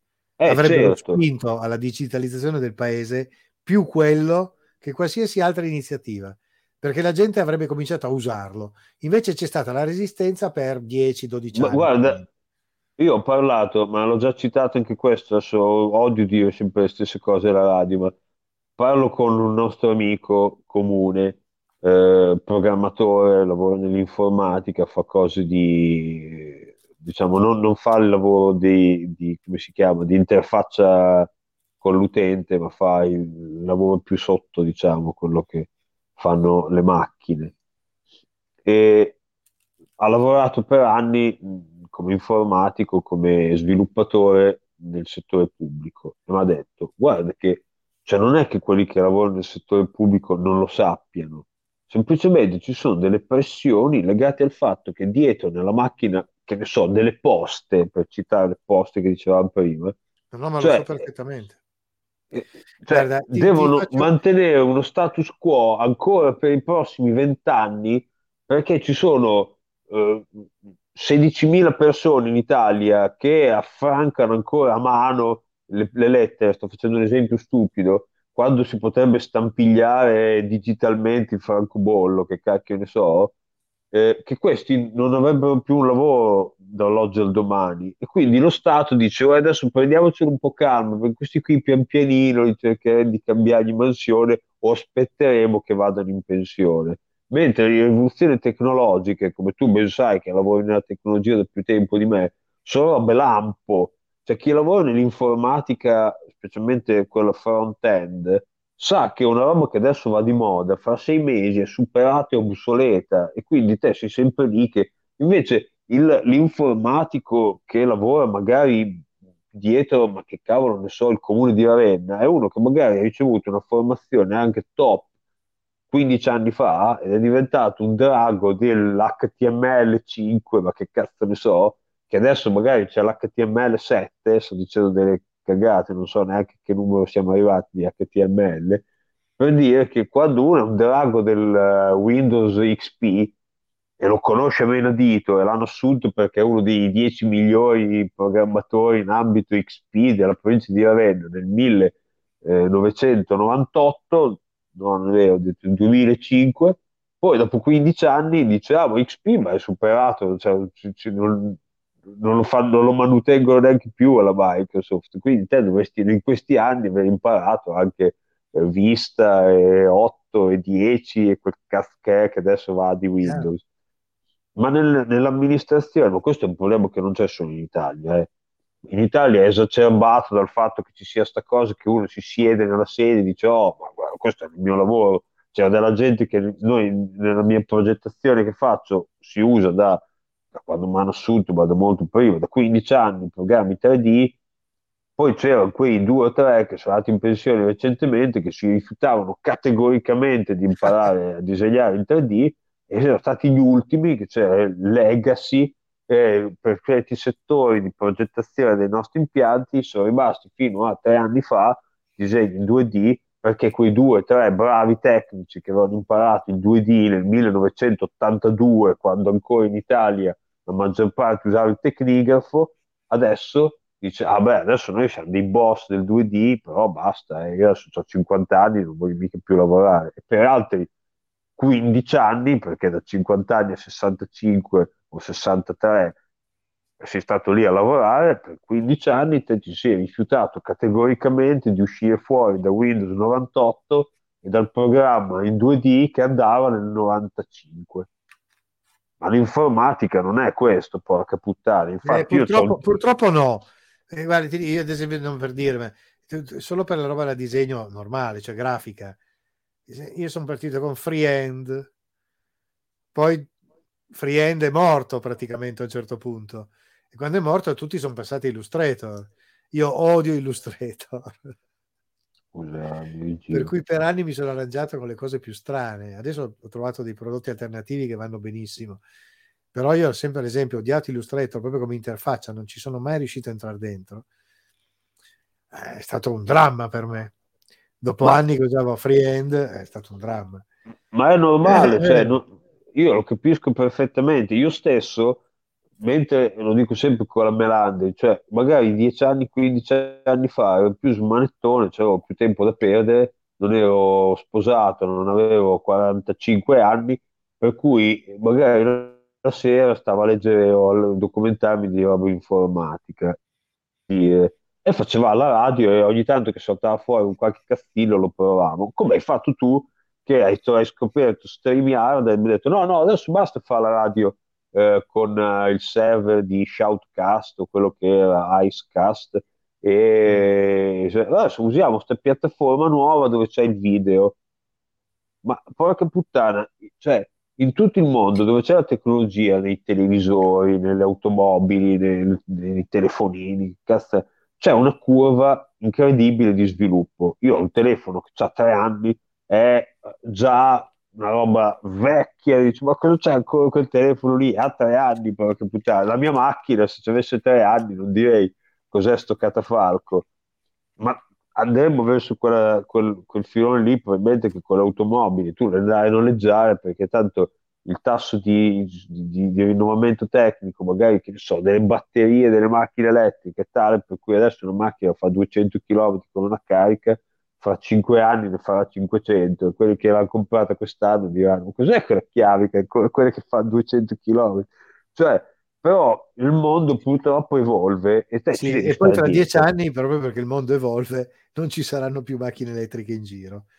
non ci saranno magari neanche più le macchine, andremo in giro con la levitazione, oppure andremo in giro a piedi col, No, no, col io, io carretto aspetto- tirato io col continuo a mulo. aspettare, continuo a aspettare il teletrasporto. Io, Il teletrasporto, quello sarebbe una gran comodità, perché il Io tempo voglio, che si voglio perde... il teletrasporto che è della serie. Sai che c'è? Mi sono proprio rotto. Ho bisogno, ho bisogno di un po' di, di, di, di cosa. Bzzzt, te- vup, e mi ritrovo su una duna nel Sahara. Cioè, il problema, il problema che- il problema della grandezza del mondo il fatto che per andare dal punto A al punto B, dove il punto B può essere anche Alfonsine per me, io ci devo andare tutte le mattine dal punto A al punto B e sono mezz'ora, a volte 40 minuti per fare 20 km. Ma anche senza andare nel Sahara, io mi te- teletrasporterei nel posto di lavoro. No, io che sono più Perché- poetico, sai, io penso tutte le sere all'ora del tramonto su una duna là a godermi il tramonto, poi torno indietro. Sì, perché cioè, il, te- il- tempo che noi perdiamo andando in un posto, cioè, poi dicono, ah, ma il viaggio stesso, cioè il movimento stesso è viaggio. Ok, però io andare per aeroporti o andare in giro per autogrill non è la parte più divertente del viaggio. La parte più divertente del viaggio è quando sono arrivato, che magari vado a cena o vado a vedermi il tramonto. Cioè. A letto? Ah, sì, sì, sì, grande Telephone. Eh, lo, lo- lo vidi il film. Adesso la prossima volta spero che dica la Melandi dove me li ha messi gli altri, che li tiro fuori, altre cagate. Purtroppo io ho questo problema che negli anni, eh, quando scop- scoprì eBay, Mm. eh, mi- mi- costavano niente, quelli cos- più costosi in assoluto, quelli che venivano dagli Stati Uniti, costavano tipo 60, 50, 60 euro, cioè, ma cifre, più di 100 euro non ho mai pagato per un telefono, alcuni costavano ben tipo 15 euro, una roba così.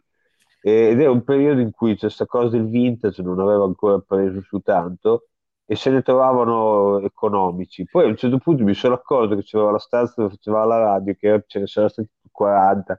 Cioè, io ho Sì, lo riempito questa stanza Me lo ricordo, di infatti, telefoni. quando ero stato da lei nella famosa puntata, mi, se mi Sì, è vero. la- è la prima volta che sono stato da lei a fare una diretta e, se ricordo bene la puntata era Peretta, Eh, la mitica puntata Peretta. E lo so che adesso non smetti più di, di ridere. No, mi fermo, mi fermo, però è bellissimo. Però ti per peretta mi scappa da ridere. Questo è proprio è umorismo, quello caccaculo, cioè è umorismo NKista. Aspetta, che, eh, guarda, aspetta, come si fa così? Ecco, metterò poi qui il link alla puntata e così. Va bene. Sì, c'era dietro di lei, c'era ancora il tavolo da disegno, c'era la stanza dove studiavo e c'erano tutte queste scaffalature piene di telefono. A un certo punto mi sono reso conto, eh, l'ho già raccontato anche questo, che cioè, come tipo di collezionismo è ingombrante, non come collezionare automobili, eh, però insomma è una cosa che non è che si, si tiene. Alla fine dopo mi ero convertito sui dischi, che tuttora Cioè, ogni tanto perché anche acquisto. quelli sono ingombrati, avessi voluto fare una cosa drastica, convertirti in francobolli. Quelli non sì, quello. Sui francobolli ho una... Ho Che poi non è una... neanche vero, perché i raccoglitori di francobolli occupano spazio, perché hanno tutte le taschine, le cose, eccetera, Sì. sul cartoncino, sono belli spessi. Allora racconto un aneddoto, poi magari ci salutiamo. Sì, Eh, quando ci siamo trasferiti qui e abbiamo fatto queste scelte, tipo i telefoni sono, anche la Melandia stava d'accordo, detto no, no, i telefoni ce li portiamo lì perché cioè, sono, dei, sono dei sono dei pezzi, sono cose che sono, qualcosa c'è anche di design, insomma, si si può tenere nella casa nuova. Alcune cose le abbiamo lasciate invece, abbiamo vendute al mercatino, regalate o cose del genere. E la Melandri, a differenza mia, io non ci ho mai avuto la passione, lei ha avuto un periodo della sua vita, è stato avuto un periodo della sua vita in cui era una punk, Eh, però c'è stato anche un periodo della sua vita in cui ha collezionato francobolli, però me la vedo, me la vedo, la, la Melandri me la vedo più punk che collezionatrice di francobolli. eh, Esatto, eh, allora, io ho visto, ricordiamo sempre che ho visto foto, ne sono anche circolate per l'internet, quando cioè i capelli viola, tipo eh, le, le- le- le collane con le borchie, cioè era, era punk, insomma, eh, Sì. letteralmente. E c'è stato un periodo in cui, insomma, andava, asco- ascoltava musica rock pesa, insomma, queste cose qua. Però prima c'è stato un periodo in cui collezionava francobolli, quando faceva le medie, penso, le elementari, quindi aveva 4-5 grossi raccoglitori di francobolli, Che 5-6 peraltro, scusami, eh, ma sopra la punk il, Demur- il Demiurgo Camp sotto camp la punk, che il Demiurgo Crep. Sì, scusa. certo. Vai Eh, no, certo. E quindi siamo, visto che cioè, io non avevo un'idea mezza, cioè, se vai su internet c'è caccia scuro, devi fargli una foto, domandare, senti, ma andiamo a sentire, ci sarà un tizio a Ravenna che te gli fai vedere un, un- filatelico e ti dice più o meno se ha un valore, se c'è qualcosa che abbia un senso o no, tenere, perché se questi hanno un valore, mettiamo là, se non hanno un valore, li buttiamo via, cioè.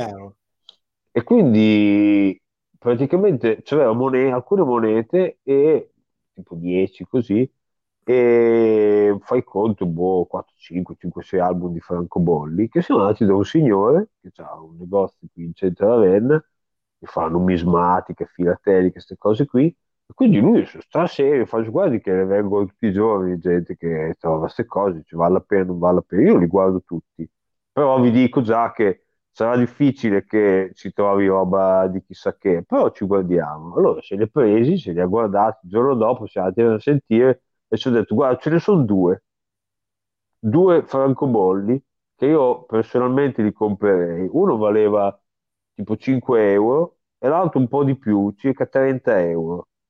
Comunque, cioè, ha detto questi due qui sono cose che possono avere un interesse filatelico. Tutti gli altri li potete buttare nel rusco. Saranno stati tipo 700, che cacchio ne so, 1000 francobolli. Però ce n'erano due che avevano un valore ed anche delle monete, ne aveva trovata una mm, tipo di prima della prima guerra mondiale che disse questo qui può valere anche tipo 25-30 euro, una cosa di questo genere. Che, cioè, non è per il valore che non è capito, il Sì, francobollo più raro del mondo, però dice questo qui è un pezzo che noi, cioè come il mio lavoro, per me è un pezzo che posso comprare.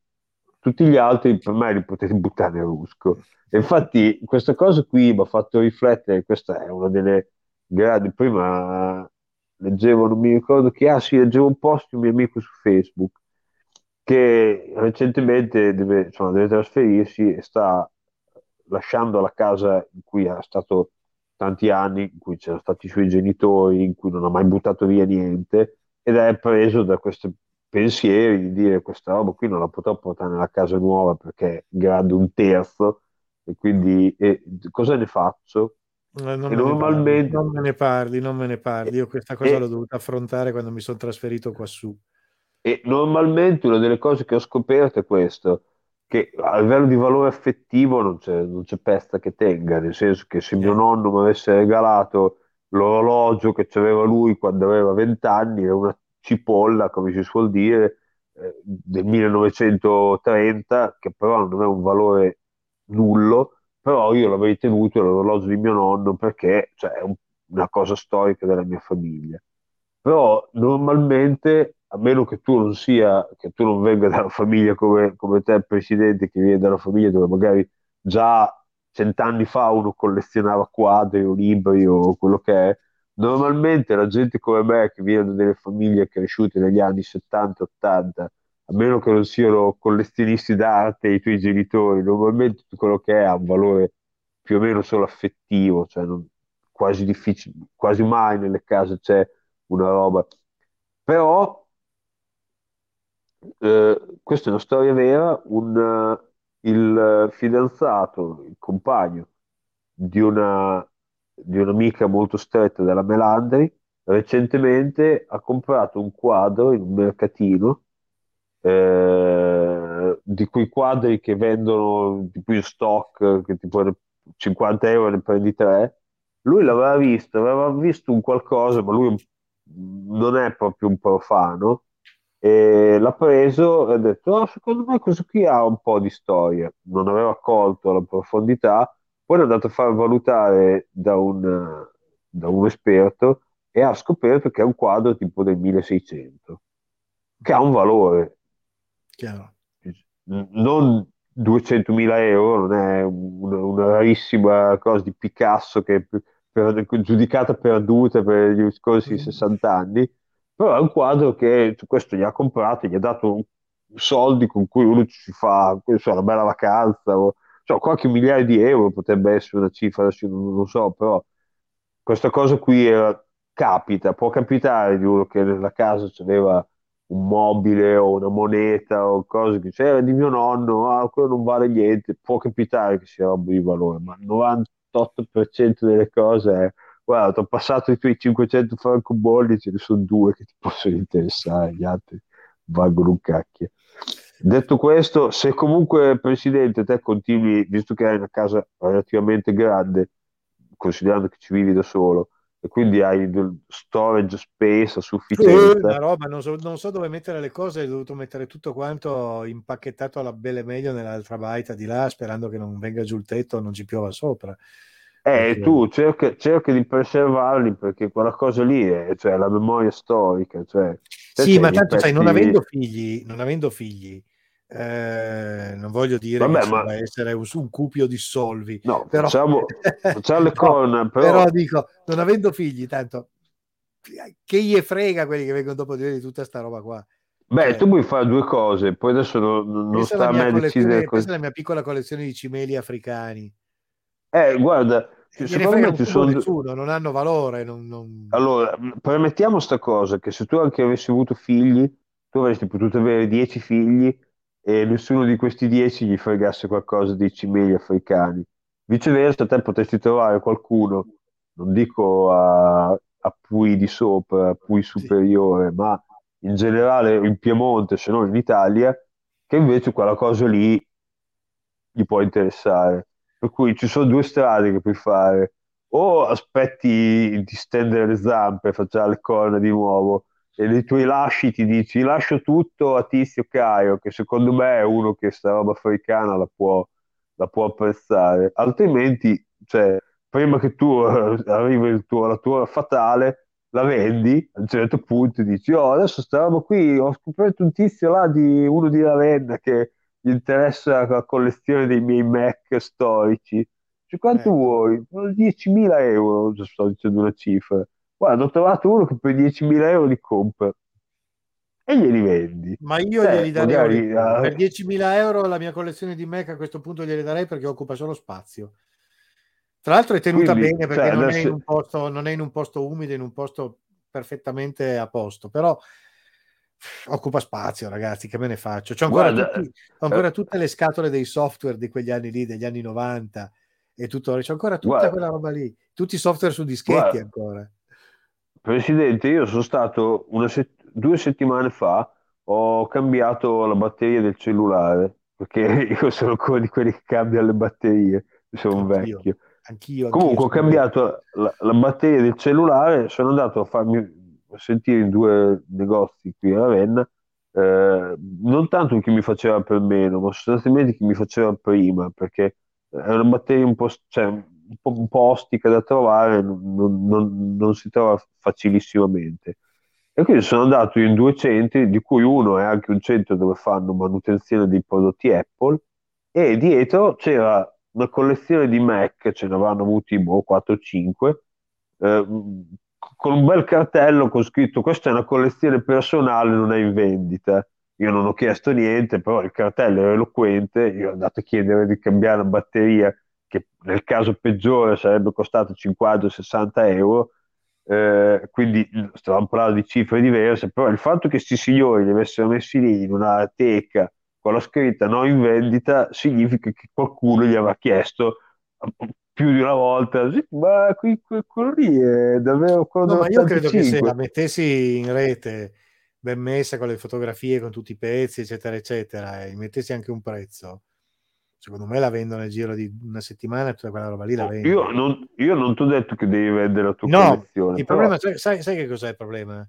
È recuperarle tutte, che sono metà sono qua, metà sono a Torino, Ah. con tutte le scatole, portarle tutte nello stesso posto, fare le foto Certo. di ognuno, metterle... ah, Cioè, ragazzi, Certo. eh, ecco. E infatti, e infatti cioè, la maggior parte della gente vende quelle cose lì in solido, non dico i computer d'epoca, però non so, appunto i libri, i dischi, si vedono nei mercatini, queste cose qui, cioè, 10 scatole assortite di dischi, ci sono 100 dischi, 100 euro, cacchio ne so, 200 euro.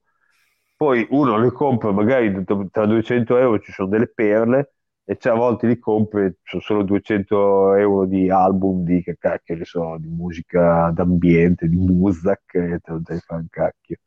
Però il senso del discorso è che tanta gente non ha quella pazienza di andare lì, giustamente, perché è una professione. Quindi sotto a casa mia, tutti due volte al mese, una volta al mese, c'è un mercatino, tipo il mercatino delle pulci, in Darsena a Ravenna, che lo fa la domenica. Ogni tanto ci passo e faccio un giro e c'è della gente che lo fa per professione. Ah, lo so. non, pe- non penso, non penso che facciano solo quel lavoro lì, però fanno anche quel lavoro lì. Arrivano con i loro SUV, con i loro furgoni un po' grandicelli, pieni, pieni di scatoloni, così che tutti i giorni vanno una volta a Ravenna, una volta a Bologna, una volta a Forlì, ma che Sì, cazzo, io ne sì, so- Io anche a Torino li vedo, li vedo specie, cioè, quando vado giù regolarmente io ho sfiga e il giorno che devo andare in centro mi ritrovo quel giorno che ci sono i mercatini in giro. È un, Sì, tra l'altro a, Torino ce n'è uno famoso, insomma, No, a parte il balloon. il Balloon, esatto. Il balloon, il balloon c'è il sabato di solito, il gran balloon, perché il balloon c'è tutti i giorni, è un pezzo di quartiere. Eh, poi c'è il gran balloon che è il sabato dove ci sono anche tutte le bancarelle, eccetera, eccetera. È Sì, un'istituzione sì, c'è- torinese. è, un'istituzio- è, un- è un'istituzione. E, e a fianco del gran balloon c'è il, il balloon inteso come mercato. Quindi Ok. c'è il, il grande mercato ortofrutticolo e, e- e altro di Torino, il più grosso che c'è è lì. È Sì, l'unico sì, posto a Torino dove io sono riuscito a trovare, ad esempio, i, i citron confit. Sai cosa sono? No, il limone, il limone confetturato, non so come, come- come tradurlo in ma è italiano. una, è una- è una cosa solida. è una cosa marocchina, sì, solida, proprio limone, viene Sì. confetturato e si utilizza per fare la tagine di pollo al limone. Se tu provi Ah, a fare quindi, una tagine ok. di pollo e usi il limone normale, non ti verrà mai bene. Il segreto, è che cosa sia il, e il segreto è che bisogna usare il citron confit, che normalmente ce Sì, l'hanno sì, i, banchi, sì. di- i banchi dei marocchini, perché è una loro cosa tradizionale Sì, sì, certo, di, è una- tradizionali, quello ce l'hanno. Certo, non facendo parte della, della cucina tipica italiana, non la trovi alla. Coop, cioè al supermercato. Però il, merca- il- il mistero è quello lì. Io per anni ho bestemmiato che non riuscivo a farlo, non riuscivo a farlo, non riuscivo a farlo, non veniva mai bene. Dicevo, perché E ci non viene bene? eh, Perché non sì. viene bene? E poi un giorno laggiù mi hanno detto, eh, ma per forza, devi usare dai, perché- Ci vogliono gli ingredienti giusti.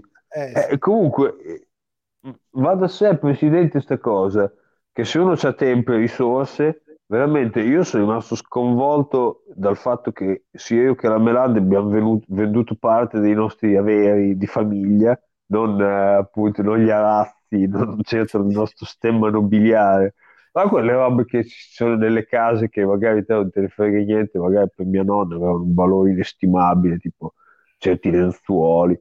Beh, ed è incredibile sapere che c'è tutto un mondo che io non conoscevo di gente che compra, ma a, a, a perdifiato delle robe che magari per me non valevano niente. Cioè, come dire, guarda, io prendo dei libri gialli degli anni Ottanta in edizione economica che dico, ma quello è da buttare nella campana della carta. No, no, c'è della gente che li raccoglie, poi non so cosa se ne faccia, magari mette ma campana della carta. alcune cose sui libri vecchi funzionano, altre no.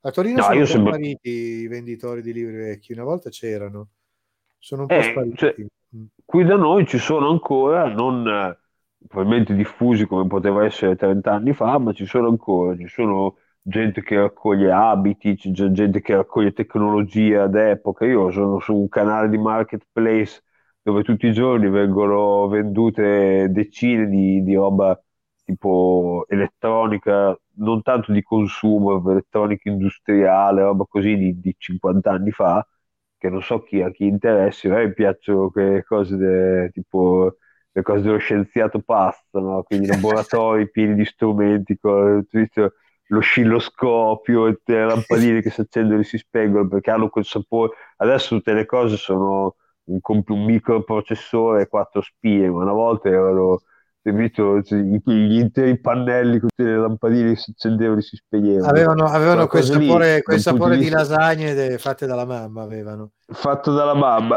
Da un punto di vista visuale mi piacciono e quindi vado a vedere queste robe. Chiaramente non le comprerò mai per casa mia, però cioè, cioè, e vendono. C'è sta gente che vende, non so, uno strumento per la taratura di che cazzo ne so, elettronico originale del 57 a 50 euro. E dici, come ne faccio? Non so so neanche cosa faceva nel 57 con lo strumento però la gente lo vende. Figuriamoci se non puoi vendere dei dischi o dei libri. Ecco. Non ti auguro di venderlo, però se un giorno ti prende, sta dischi, i tranquillo dischi che... no, i dischi assolutamente. I libri di, di viaggio e di Africa no, e i dischi assolutamente no. In la mia collezione di 33, guarda. A parte, ecco, lì c'è qualche pezzo No, va bene, que- C'è qualche Secondo pezzo raro sì. di edizione originale degli anni fine 60, primi 70, che, che, che nobilitano la, la, la raccolta di dischi. Comunque tutto rock roba sperimentale di quegli anni lì. Oh, io ti do una brutta notizia, Presidente, me ne sono accorto adesso, che io ho il 4% di batteria, nonostante abbia cambiato la batteria Sì, e, recentemente. e abbiamo fatto Però anche quando, un'ora e 50 in questo istante. quando ho iniziato la trasmissione c'avevo tipo il 40%, ho detto, oh, 40%, abbiamo fatto due ore di trasmissione, ormai mi si spegne il telefono. Per cui stavolta bisogna veramente che ci salutiamo. Sappi comunque che io andrei avanti a chiacchierare di queste robe qui per ore, ma abbiamo già tediato i nostri ascoltatori da, per- da un Sì, po'. abbastanza direi. Possiamo, possiamo, possiamo eh, metterci una, una pietra sopra per stasera. La prossima puntata ricordatelo che ricominciamo, segnatelo che ricominciamo dalla tua collezione di dischi.